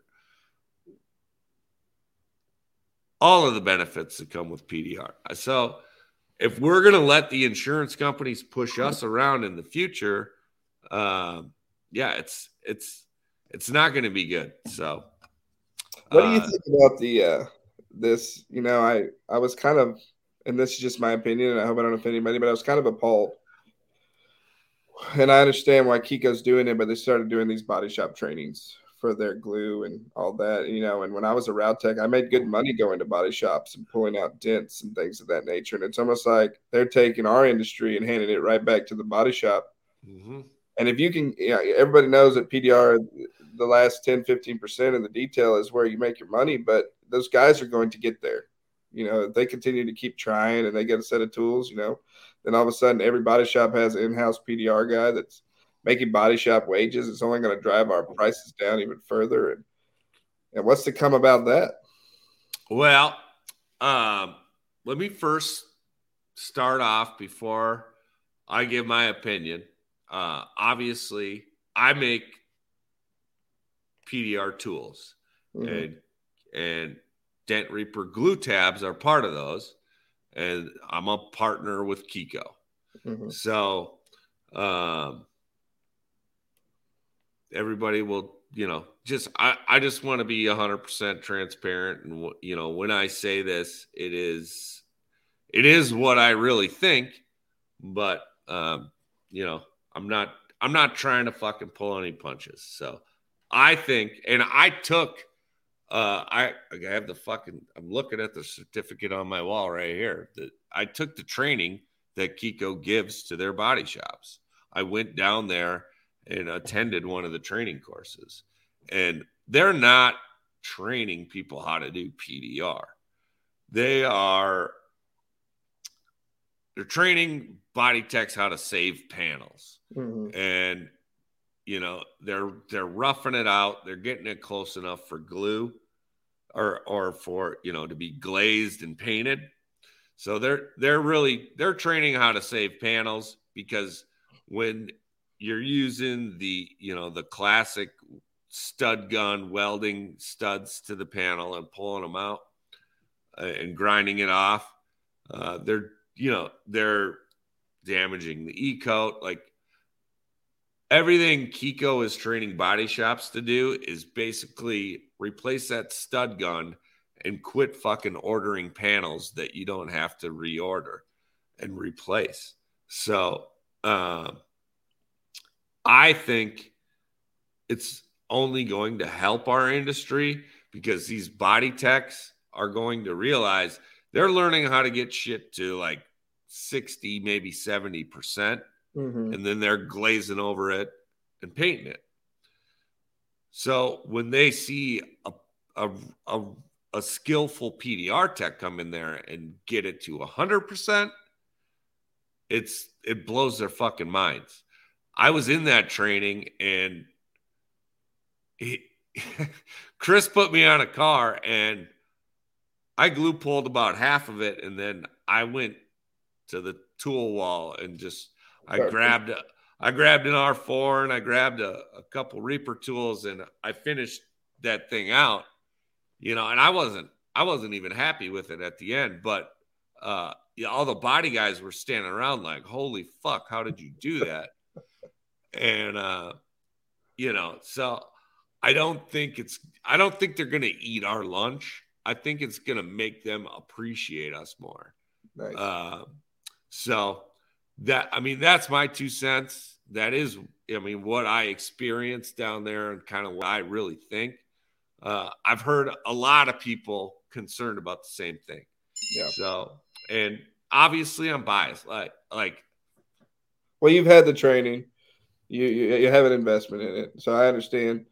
I just I was curious what your take would be on that because, and I I've not been to any. I haven't really seen anything about that online either. But I was at I think it was at Hampton's deal when they were talking to some of the technicians about partnering up with selling it to body shops, and I was thinking to myself, man, I would never do that to my body. I, that would like cut my money like pretty substantially sometimes because I go in there and put a glue tab on it myself and save the panel, and I would sit there and eat a sandwich and make them think that I spent longer on it than I did, and and bill them, you know. And so I didn't know how that was really going to affect our industry. And from a hail standpoint, if they're if they're if they're getting that close, and then they can get to that final stage when it does hail in their areas, you know what? Yeah. What are we looking at? I mean, there's been a, a, an influx of body guys coming into being PDR techs for a number of years now. It's a it's a natural progression. Uh, you know, I don't know if uh, Corey Nichols is still watching, but he was he was a former body tech that you know he saw the PDR guy and thought it was you know a, a better trade for him, and that's what he pursued, and he became a really fucking good tech and he does great work and uh yeah yeah he's still here. He says pdr is way better. But but i think he would attest that it's not a fucking easy road and you know maybe maybe 1% or probably even less than 1% of body techs are gonna are gonna fully make that leap into Right. being a full-time PDR tech. And And I think there's some truth to that because I think I, I, told you this yesterday. You know, I've I've had seven or eight guys that have wanted to learn this trade, and I've I've yet to have one complete the training. You know, they always, and I'm not the one that's going to train you for three weeks and charge you five thousand and send you on your way. You know, I want to make sure that you could actually make a living at it when you're done, and I've I've yet to have one successfully trained. So yeah, yeah. Truth to that. Yeah, and Corey says it took him two to three years self-taught. And did did you do any of the online training and stuff, Corey? Uh, I feel like you did. I, I heard you on another podcast. So uh, forgive me if my memory's a little fuzzy tonight, but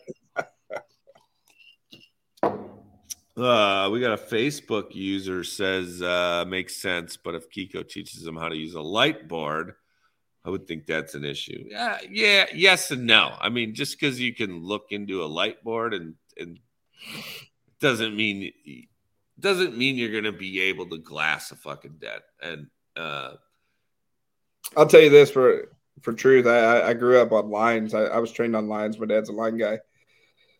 And when I first started, all these health techs came in and they brought these, you know, standard LED lights in, and whew, I was like, "What is this?" You know, and and I've slowly trained myself to use that, but there was no way that right away that I could figure out that because I was so accustomed to lines that that light board was was not speaking to me, and I'm you know a pretty proficient technician at that time, so I can attest to that a little bit. Yeah, yeah. I mean, it it it takes time and it takes i mean you gotta have the fucking want to like that's so true. there's there's nothing else i mean all the information is out there already. It's on youtube. It's i mean you can sign up for you can sign up for real real world pdr you can sign up for dent trainer. You can you can pay whoever however much you know depending on what you want to do. But the the access to the information is available and it's it's not super expensive. Yeah. What is expensive is your time, tools, what tools, and and uh, your patience. Like there is nothing in the fucking world that will test your patience like learning how to fix a dent. And if somebody makes it over that hump, mm-hmm. then then fuck it. Welcome in, bud. Welcome you made it. No I mean, I, that's the way I see it. Like if you got over that wall, then then you're in my camp, and you, I mean, you're one of us. In 2016, I learned how to play the piano, and I tell people all the time that when you're like, oh, you make all this money, yada yada. Let me let me learn how to do this. I'm like, go learn to play the piano first. If you can figure that out, then come try PDR because it is literally the most it's the most challenging thing I've ever learned in my life. And I had a full time teacher my whole life, you know, and so I can't imagine those guys that are still trying to keep a job and learn and train in their garage and and how they keep. It's funny. I oh yeah. I mean, I when I learned, I was on unemployment. Thank you, Obama. Uh, anyway, we won't get into that, but uh, I was on unemployment and uh I mean I sat the first fucking day I sat in my garage on a practice hood and I pushed for 12 13 hours. I had been watching DVDs, the fucking PDR coach DVDs that A1s used to sell. Maybe they still sell them. Uh, but I pinched my ulnar nerve, and the next day I woke up and I could not feel these two fingers, and I almost quit. And uh, I looked at you know my buddy who was you know bringing me in, and I just said, "Well, I'm gonna." I'm gonna I'm gonna go to the chiropractor, see what he says, and I'll figure it out. But I don't know if this is for me. One day and I can't feel my hand, like that's a red flag. but yeah, my chiropractor's like, ah, you just pinched your ulnar nerve. It's not a big deal. You know, you're just not used to that shit. And uh, yeah, I was home. Of- I was home in my little neighborhood. And there's only 400 homes in this neighborhood, and I was walking with my wife around the block. She was pregnant, doing some walks, and it was getting kind of dark. And I heard the undis- undistinguishable sound of somebody tapping on a knockdown, and I I went, "What the fuck is going on? And I see this garage door open and I just walk up there and I see a guy training on a trunk. And he's got a man, a, archaic light with one black strip on two, you know, fluorescent bulbs. And I talked to him and he said his father-in-law was been a long time tech in the area and he's learning. And I said, Well, cool, man. I can't believe I'm in a neighborhood with another technician. And I came back from that storm that I was chasing and I think it was probably two months later, and I hit him up and said, "How's training going?" He's like, "Oh, I gave that shit up." yeah, that's all I. I kind of figured you were probably doomed with that light you were using. I mean, like uh, that, that, was hard. Yeah. yeah. And I offered him some some other technology that we have, you know, nowadays to make it easy. But he was so fried from it that he was just done. Yeah, yeah, yeah. It's, I mean, like I say, it's a, it's a fucking grind, and if you make it over the hump, you, you you're in. Uh, Facebook user wants to know. I've started pushing in 2010, so uh, coming up on a, a dozen years. Crazy, crazy. Oh yeah, Nick says he almost quit three times, 16 months before he built his first dent. Yeah, my my first dent that I was supposed to bill on, you know, I had the estimate, the work order, all that shit ready to go, all written up on on my paper. 75 bucks to fix a fucking a dent I would eh, charge at least 150 wholesale for now. Uh, but uh but well, it's not really a body line. The curve, you remember those old Infiniti G37s? Yeah. They had that kind of curved body line. So I'm, uh, it's a, it was the rear door, and I got it real close, and I'm just just getting the last little bit out, and I went in through the wiring harness just to just to just to clean it up, and fucking boom, broke the glass, smashed the fucking window. uh, first car I built on, and uh, yeah, it was it was about a wash for the window. So, uh, yeah, yeah, didn't make was, any money that day, but when I was training under that, advancing my training on that guy in college, one of the first cars he let me work on alone was like an M7 BMW or something like that, and I put the wedge in the door to just put the shield in, and I shattered that glass right away on that. And that was before I learned about laminated glass. And shoot, that would have been 2007, something like that. And that was a twelve hundred dollar glass. And that guy was great enough to pay for it because he knew I was in college, and didn't have the money, and you know, so that was. Thank goodness. Got to learn yeah. the hard way. Yeah, this guy says a first day training at Dent Wizard. He asked his roommate to take him to the hospital because the pain was so bad. Uh, yeah, I, I mean, I don't doubt it. It's crazy, crazier shit's been said for sure. Uh, yeah, yeah. This is, I mean, the comments will go on forever. Everybody, when we start talking about this, it's like you you think back to what it took. Yes. To get, and now it. I mean, if you've been doing it for whatever, I mean, pick a time frame. Everybody's a little bit different where that line is where you just kind of go into fucking autopilot.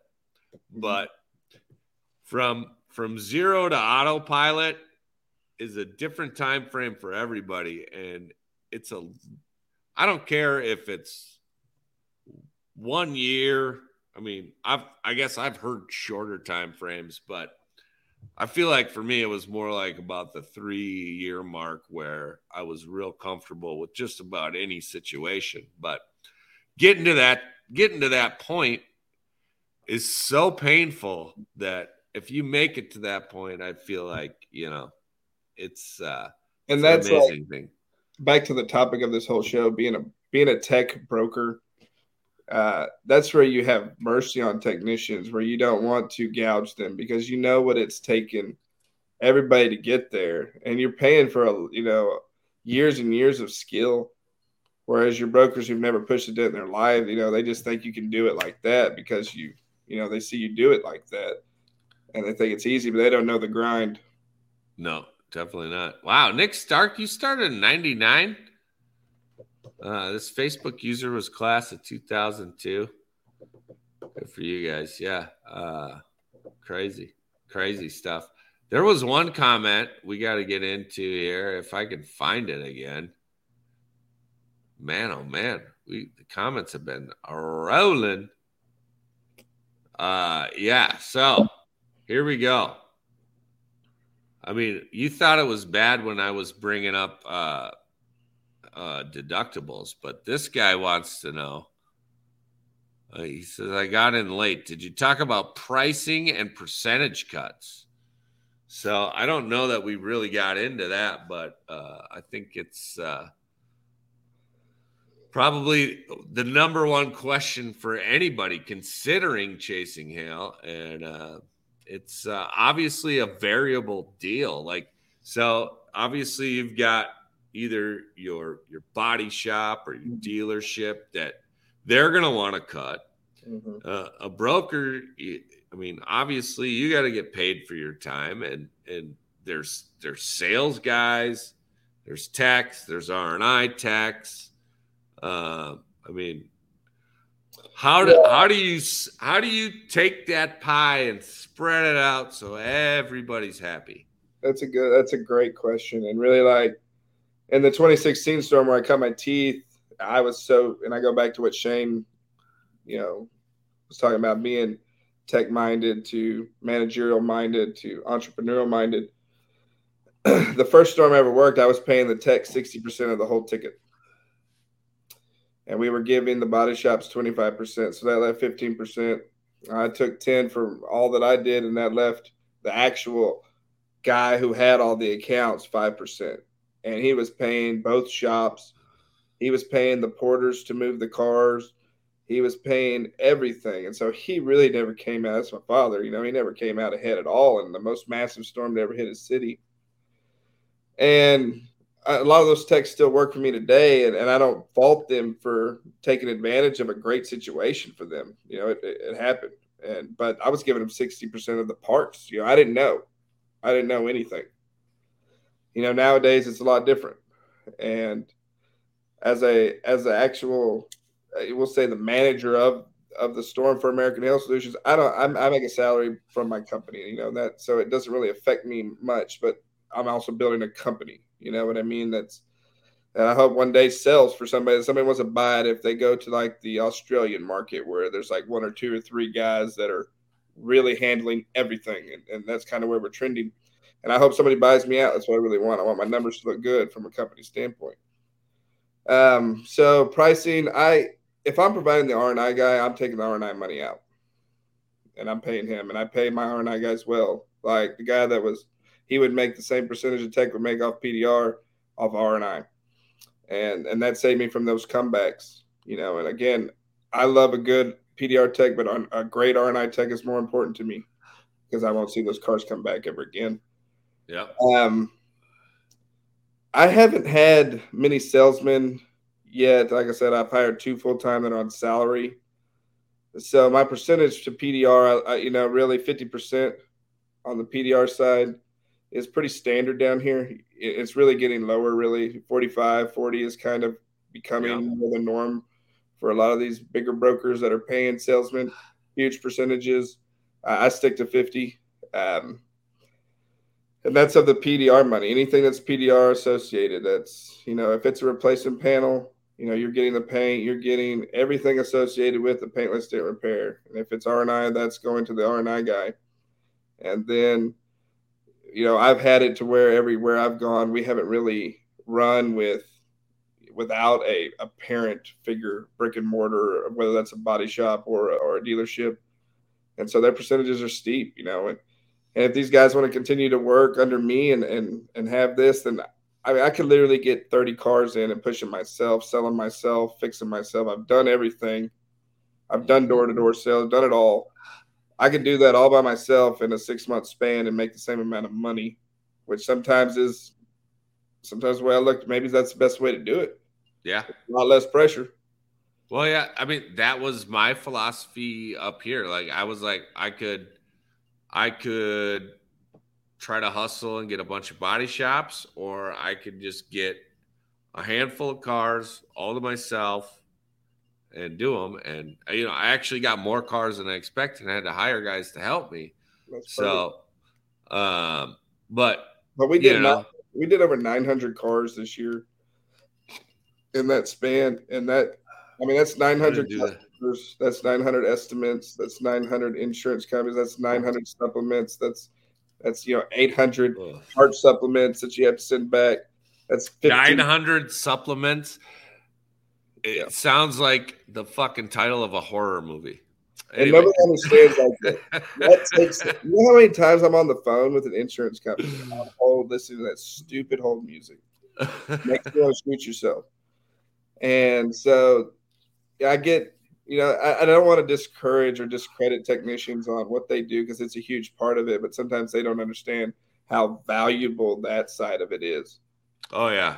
And so what I try to do to make up for that is we try to write the cars as high as we can and try to get as much money as we can. And, and I tell you, uh, one thing that I stress on technicians, they always come in at first and they hate it, but then I find that they're doing it later on in their own situations.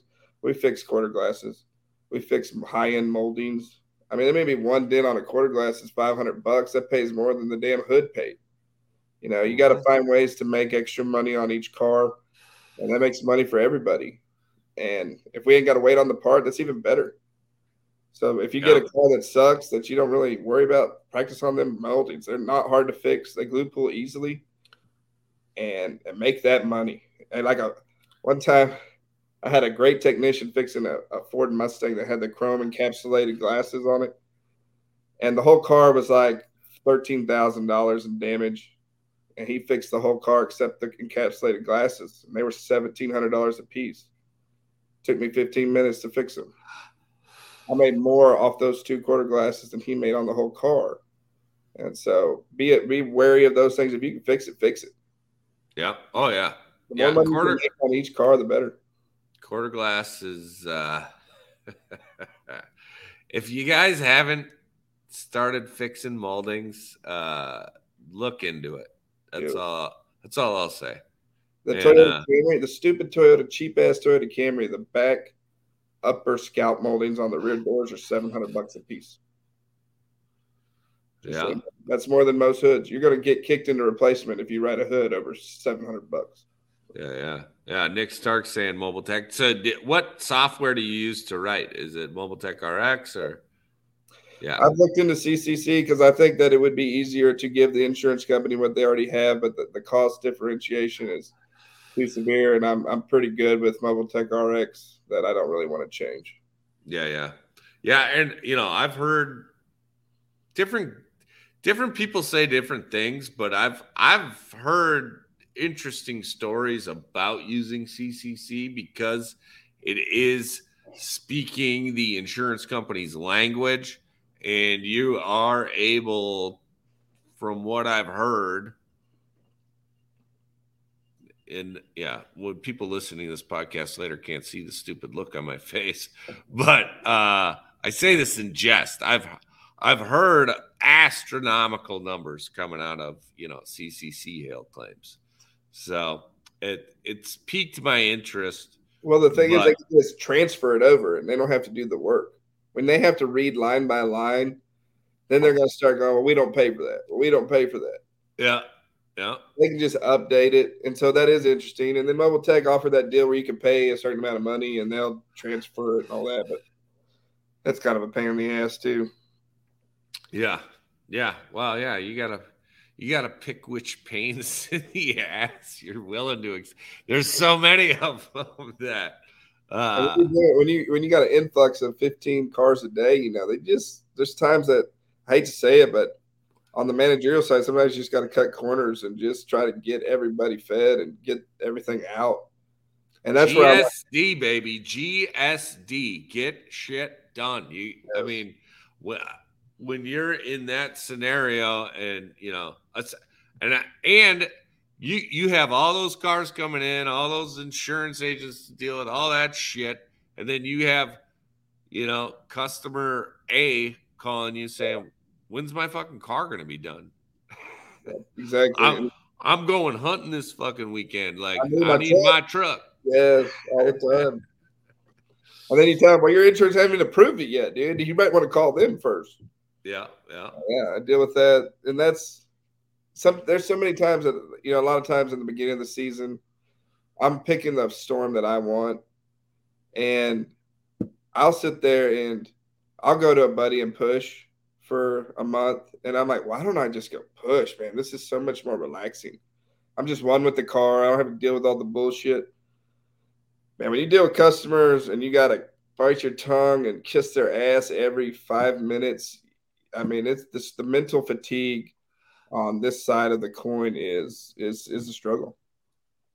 Yeah. Oh yeah. It's uh I mean like I say, I, I was doing nowhere near that volume. I think, you know, 30, 40 cars. And uh, when it was all over, I mean, I've, I was so fucking glad it was over. yeah. And, but I mean, when the insurance checks start arriving, it's pretty. it's a nice thing. But, and then, but then you, reallocate every you pay this guy that and this guy that and this guy that and you're like ah. Yeah. And see the and like this year i'm i'm really trying because I, I, got i got really upset with how much money the parent company made off of what we did and they didn't do nothing the only thing that was so handy about that particular scenario was we had a rental fleet that was pretty sizable and that was a gold mine because this particular storm enterprise was out 400 customers, you know, and, and when you had that availability, you could land cars right away. And so that was worth a lot. But when they're making a million dollar, two million, whatever it was that they ended up making off that deal, it makes you sick because then, you know, I'd love to give that back to everybody. Everybody get a share in that. It'd be nicer, but sometimes yeah. you just got to take it. Yeah. Well, they got the space, they got the customer base, and- got that climate controlled shop. Some Beach. it's uh yeah, that's that's a tough nut to crack. I mean, if if you can if you can get it, that's the problem. As a hail guy, you better be damn sure it's going to hail there if you're going to buy that shop. It's, yeah. Uh, I don't have a single brick and mortar. I honestly don't have a single client that I service year round anywhere ever. Um, this one particular dealership in College Station, I've had, uh, they call me back this is the third time. And so I have a very good relationship with them. And my dad actually drives up there and still does their door ding. So I would say that'd be like the one account that I truly have. Um, but even then, you know, the first year I got him so good, you know, this, now he's getting me. And so it's like, now is it worth it even? to stay there? And should I find greener pastures? You know, so there's always that debacle you got to debate. And so that you know, as from a technician standpoint, don't always hate your brokers. I mean, there's some shitty, shitty, shitty brokers out there that just they're awful human beings and they take advantage and all that. But there's some good ones out there that are trying to make you money, and they're trying to make themselves a living too. And it's it's not easy on this end. Yeah, yeah.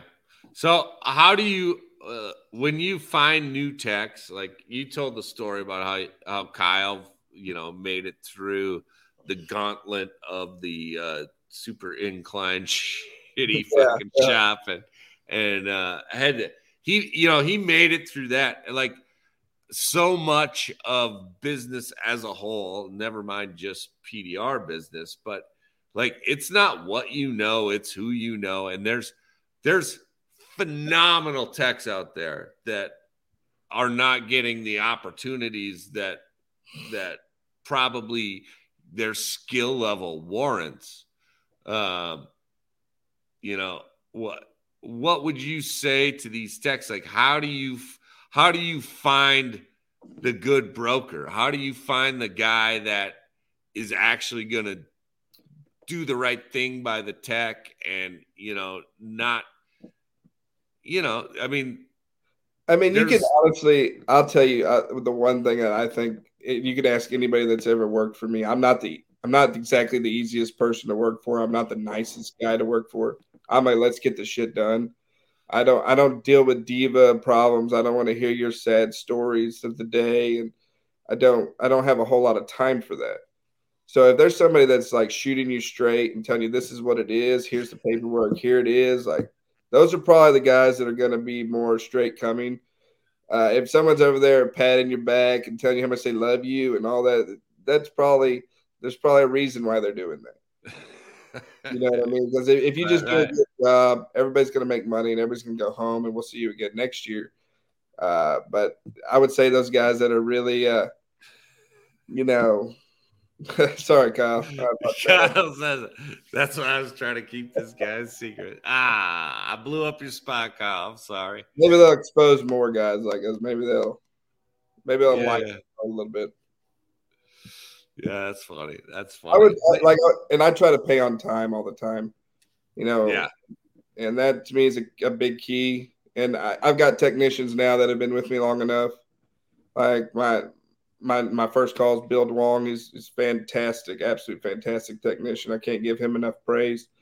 You know, he'll be like, you you don't have to pay me for a couple weeks. I know you got to wait for those checks to come in, which allows me to pay the other guys that aren't so fluid in our situation, and and so you build those kind of trustworthy relationships that allow you to to facilitate the actual work because those those insurance checks they don't come yeah. in right away, you know, and then you're everybody's up 20, 30, 40,000 dollars and I don't have that yeah, kind of Hey, I appreciate you giving your guy praise and and there's guys out there that are going to have that trust with their broker, but I want to I want to put the fucking red flag as high as it fucking goes on this one. If you don't know the guy you're working with, don't tell him he can pay you later. I just just be be fucking care. I've heard so many nightmare stories and I'm luckily personally I have never been fucked over. I've been slow paid, but I've never been completely fucked over. But I've I mean, I know guys that have you know, five figure, six figure fucking debts to their broker. And I mean, there's not a ton of fucking recourse because nope. if How they go off the deep end, the you know the, the money's spent. You know, I mean, somewhere, some fucking drug dealer, hooker, or you know, pick pick whatever dark corner you want. You know, blackjack table. I there's a a lot of addictions that that cost a lot of money and uh, they will be fed and you will not be fed if you are not fucking careful so and on so, the flip side of that you know i've i've had this situation with a prominent body shop that i work for a lot you know they did that on the reverse end on me they owed me $150000 two years after we were done and I already paid out on that, and so I I'm getting royally fucked on that deal.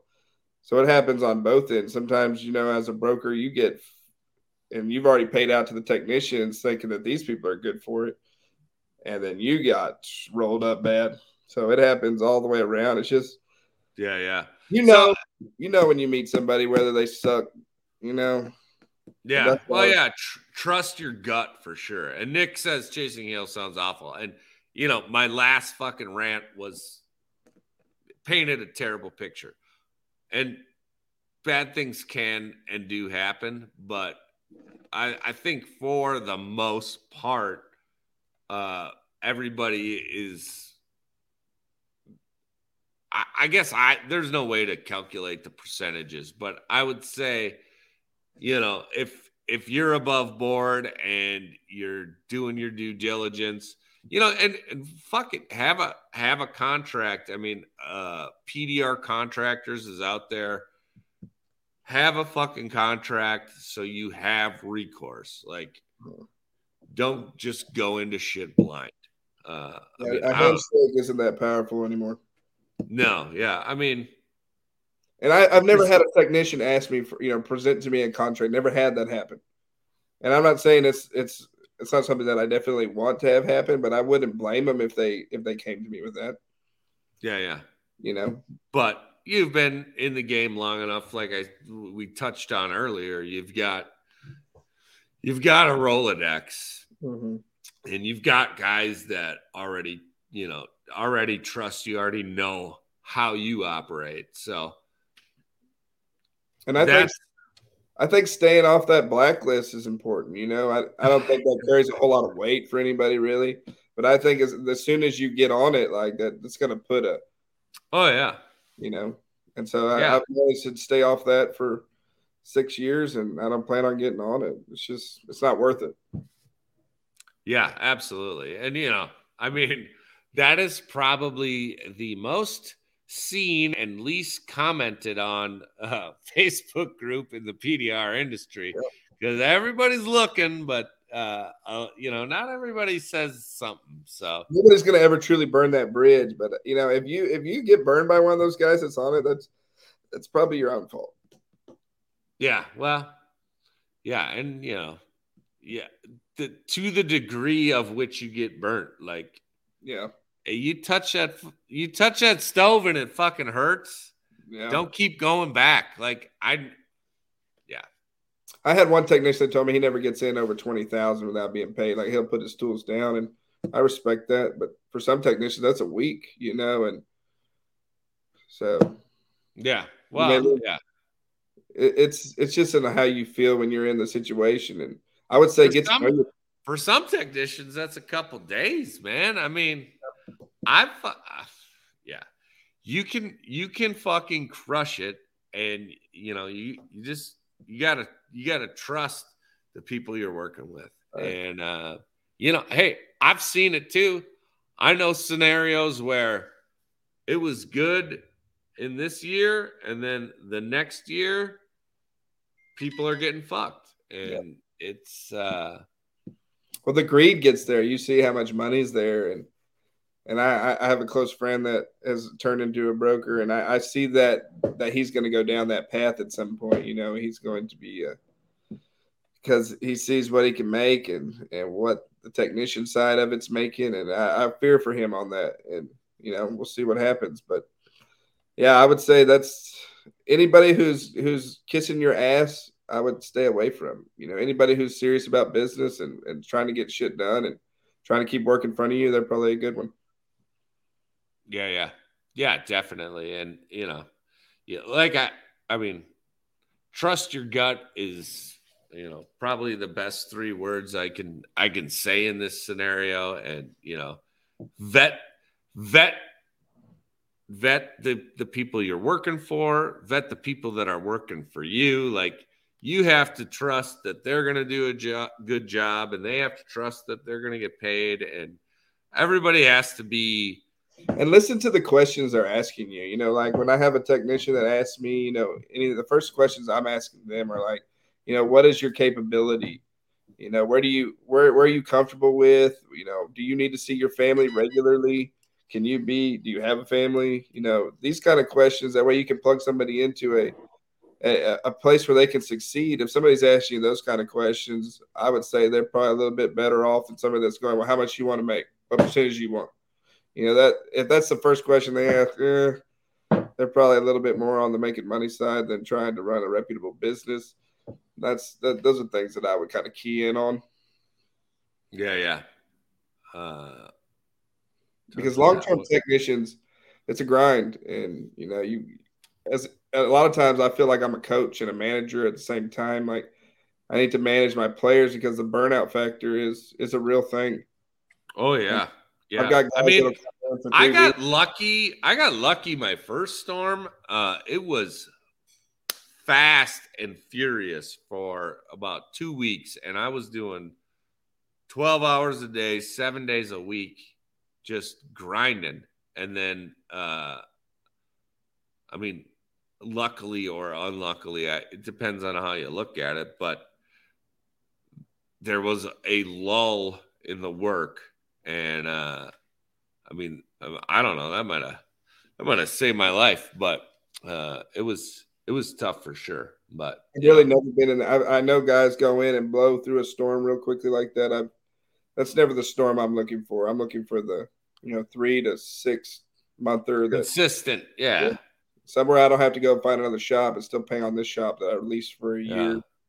You well, know? you know, this was 2020 and it was right after COVID and it was uh, a you know it was a super weird time, and I didn't you know I didn't know what to do, and I got the in I got the invite, and I said, well, fuck it, you know, like I don't know what's gonna happen, but if I can be parked in one fucking place and just push hail, uh, you know, we'll figure it out from there. So, yeah, uh, but you know, speaking of, you know, like finding a good tech and getting the right people on the job.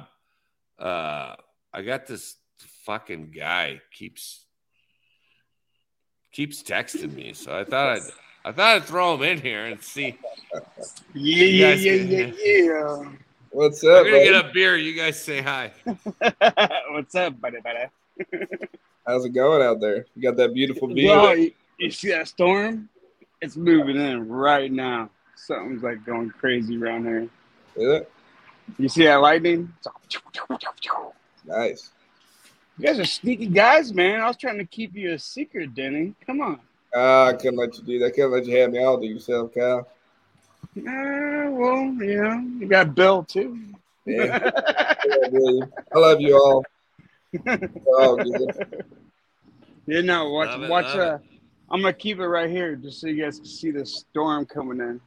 It's uh, lightning's going. It's going There- kind of crazy. Is there any magical frozen uh, balls coming out of the sky there? Got diamonds in there. Uh, a couple nuts, not not too many, but yeah, no. he said balls. Um, yeah, yeah, no, no. It's uh, I wish bring Denny down here. Check this out. Oh, Love it, love it. yeah, no, storm's moving in here. I think it might hail in Tampa tomorrow. Yeah, yeah. So Kyle, uh, yeah, I mean, obviously you work you worked with Denny and his dad over the last couple of years. What uh, have you had any nightmare broker scenarios? Have you have you had a bad deal where you didn't get paid, or you got slow paid, or you got treated No. like shit? well, actually, yeah, I usually get treated like shit from Denny. I'm just so joking. Hey, I'll tell you one time, one morning I walked in and I didn't say hi to Kyle.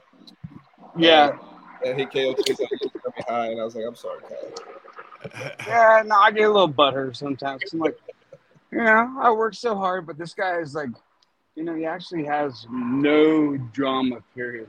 And that's uh, One great thing about. Kyle, when you talk about the additives of a technician, Kyle was able to build rapport with everybody in in the facility. Everybody liked him. That's important. You know, when you have a douchebag or a, someone that's a, a cancer or a problem child, that can really drain everything. But Kyle was able to, you know, he he he's he's seeked it out. You know, he really enjoyed the people that we were working with. And I still miss him. I got goosebumps, bro. when he left and and left a good taste in the mouth of those people and, and so that was that's always beneficial. There's a thin line of you know Oh yeah. take my account, but but be cordial and, and and friendly with everybody, and that's that's always a good thing to have.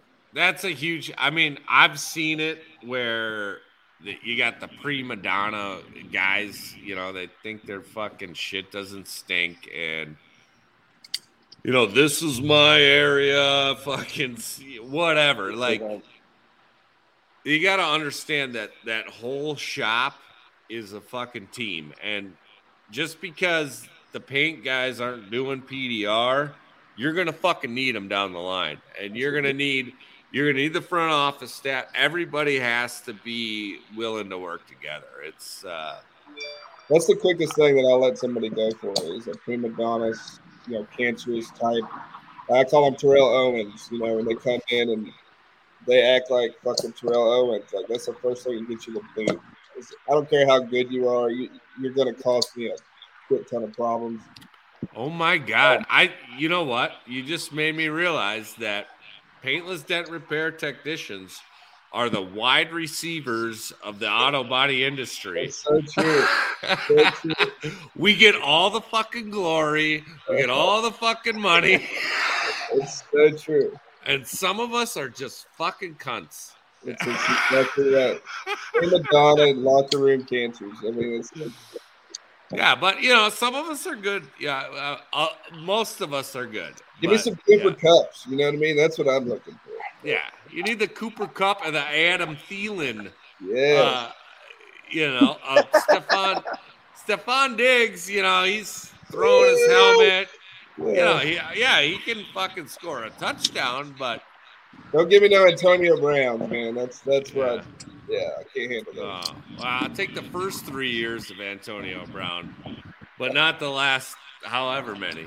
Sure, sure. Yeah, you know, you guys, see, uh, you guys see that storm coming in? And I'm showing you guys pics. All we can see You, is you, darkness. s- and lights. Dude, do you see that? It's rolling in. That's the stadium right there, the Buck Stadium. All right. Well, is there hail in those clouds, Kyle? I think it might be so. If it does, then it's gonna really screw me over on this. Somebody's But- laughing their ass off at the TO comment. That's uh, that is pretty good. I I really like that analogy. Uh, I'm gonna probably steal that from you. That's fine. Make, make sure they know, designate the one so I don't I don't get them. So, Yeah, Uh, uh, congratulations, by the way. Your podcast went a lot longer than mine, didn't it? 'Cause you have a lot more knowledge. Mine was a whole bunch of bullshit. And, uh, and, you know, entertaining. and dents and nightmares. Jensen nightmares. I Yeah, well, live you know, I live we're just here going through the flow, you know, and uh, yeah, holy shit, I didn't even You realize that? it. It's I been you. two hours. Uh, Denny, Well, I, I don't. isn't? Yeah, it's been two fucking hours. I just looked up. I see, you saw guys see the, you guys see that shit? See, we're just having a drink and talking. Hail. No, Yeah, but dude, you guys gotta see all these these thunderstorms and everything. It's pretty cool. Kevin Bird, get ready. It's gonna hail in our area. I hope so. I'll see you there a little bit. You heard it here first. Uh, yeah, that was the the the Halloween special, Dents and Nightmares. Oh, we should have saved it for Halloween, Kyle. Oh. Yeah, yeah, yeah. But at least Denny's Gravy hail and hail, gravy hailstorm in Tampa. Everybody go. Get ready, start rolling. All right, so let, let me let me let me say something, John. Okay, so like when yeah. you guys when you guys get a hailstorm, and the guy has all the gravy, go put some biscuits on his uh, hood before you get there. That's a good Denny, move. Denny, that wasn't at your storm. It was No, a different one. I'm in Texas. but We don't have. Somebody's on their way to Tampa right now, a Facebook user. hey, see all that hail going? uh, love it, love it, love it. Yeah, D- Denny was probably the uh, probably the best person I've worked for. He uh, didn't. There was no drama. It was it was the weirdest thing. It was like uh, numbers Yeah. right, everything was perfect. But I, you guys are sneaky getting on here. I was like, what the hell? I was trying to keep you, Denny, as a secret. And then you, I find you guys You- on here. I'm like, what the hell?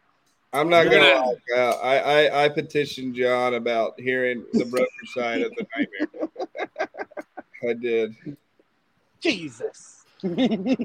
Yeah, well, how did you get my number, Danny? Didn't Kyle give you my number? I hit you up on Facebook. Ah, See? okay. Boom. I did Yeah. this. This was all Yeah, for my self glory. That's what it was. Oh, well, I think it was a great, great. I mean, I had a great time. I, I learned a lot. I, I mean, I think it's really good information that there's so many guys out there that consider hitting the hail trail or they're just dead set on it and they think it's all fucking sunshine and rainbows and puppy dogs and ice cream and you know there's there's a lot more to consider and there's and you know a lot of people like to talk shit about brokers and you know i've i've seen both sides of it and i think it's important that everybody kind of understands that it's not just some guy collecting money in the middle there's a ton of fucking work that goes into it and it's necessary it's it we all otherwise there'd just be a bunch of fucking techs running with their heads cut off and nobody would get And more, anything more done. power to the guys that want to go out and try to get those 30 to 50 cars. You know, that's not a bad gig. I've thought about it myself a lot of times. You know, sometimes I miss pushing metal. And, it, and I usually in the storm pushing. You know, I've done 17 cars since everybody left this storm. And that's just kind of how I finish out the year. But there's time. I was kind of jealous. I was kind of jealous, Denny. I was like, oh, you still got cars. You're still Yeah, there, aren't you? good. Now I packed up yesterday. Yeah, yeah. No way. Yeah. And it almost hit College Station yesterday. Yep. Almost. Yeah, yeah. This almost hit. Facebook user says it seems like they get the headache for the tech. And yeah, That's uh, it's a good way to say it. I mean, Is, is that me? I'm gonna headache. no, no, no. He,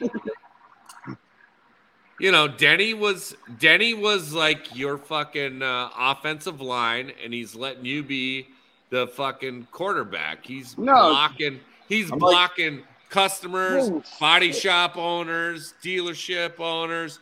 He's blocking the fucking insurance adjuster. You just push, and I'll I'll take all the heat for none of the fucking glory.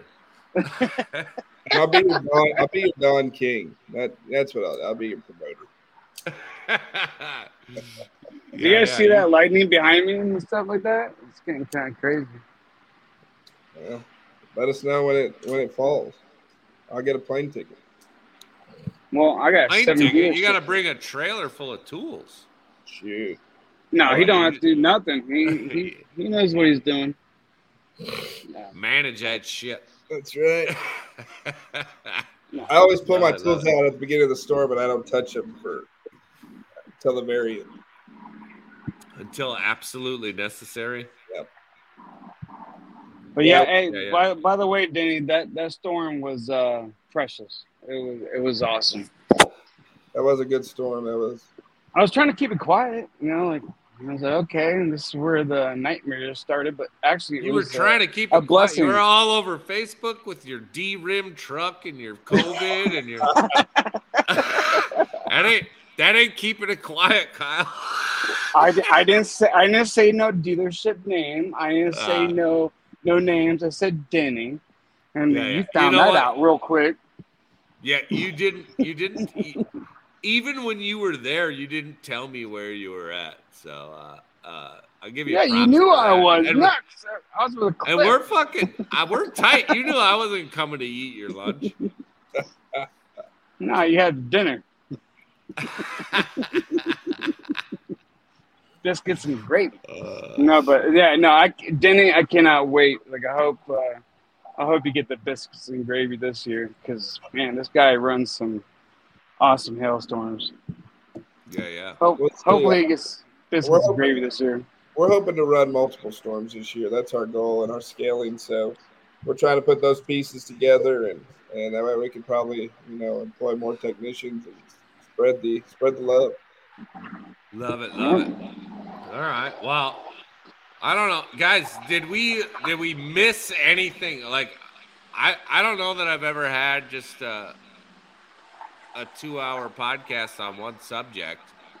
But is there is there anything we missed that that we need to touch on that we forgot about or? Yeah, you're both very knowledgeable.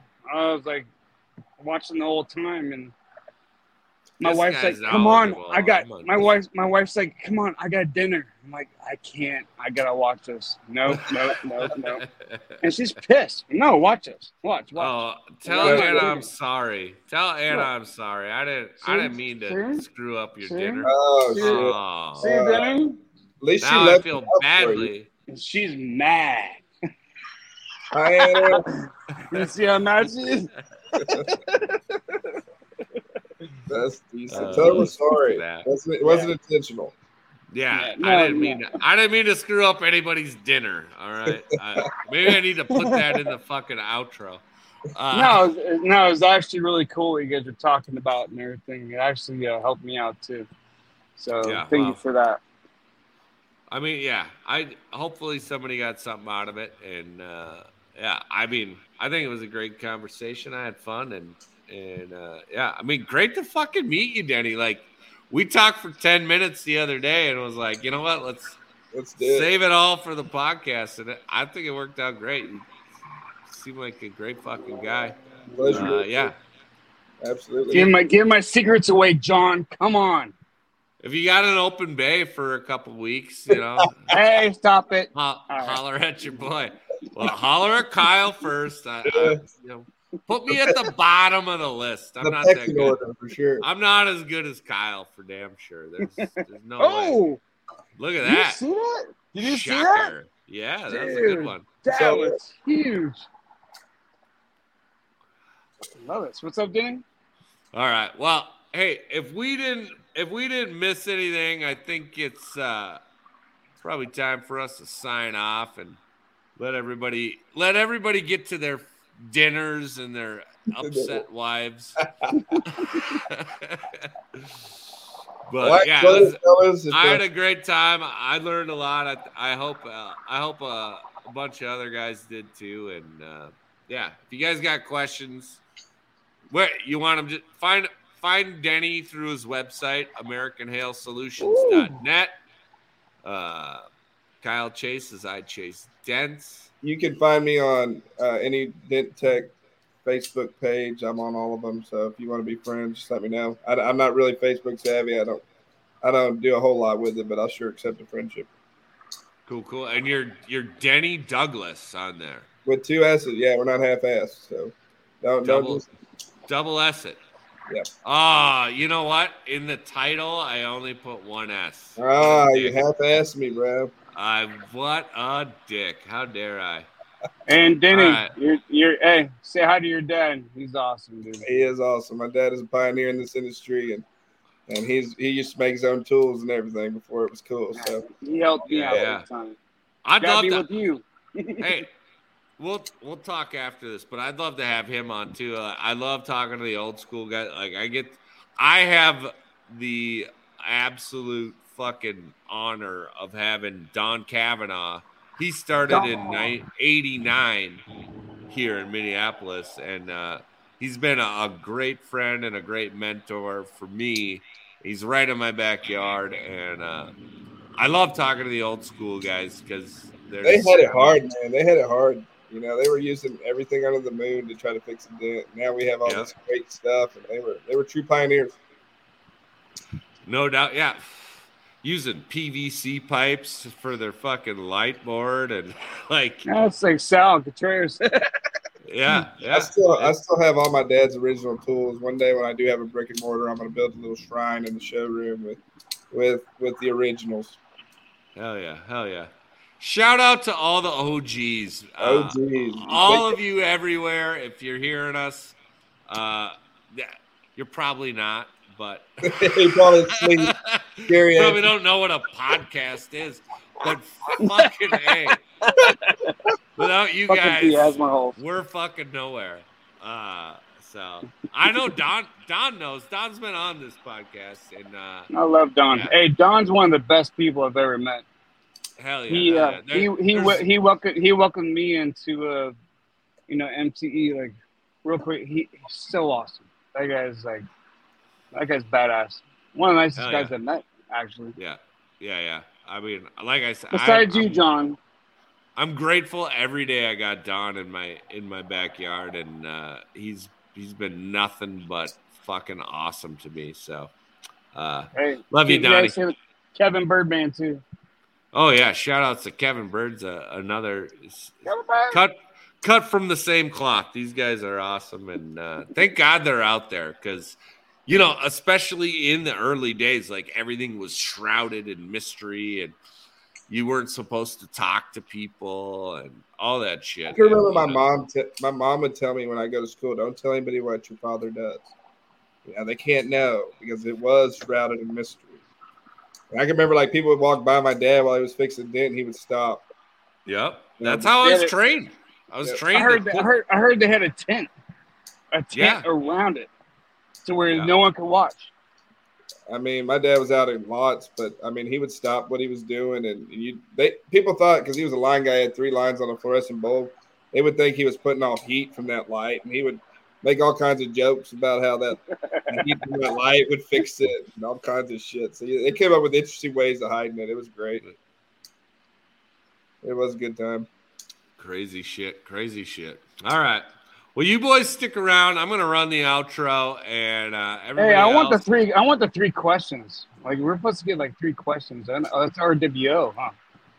Jesus, get your podcast straight, bro. This I ain't want. I want a question. I want a question. RWO with five stupid I want. I want a question, John. I want a question.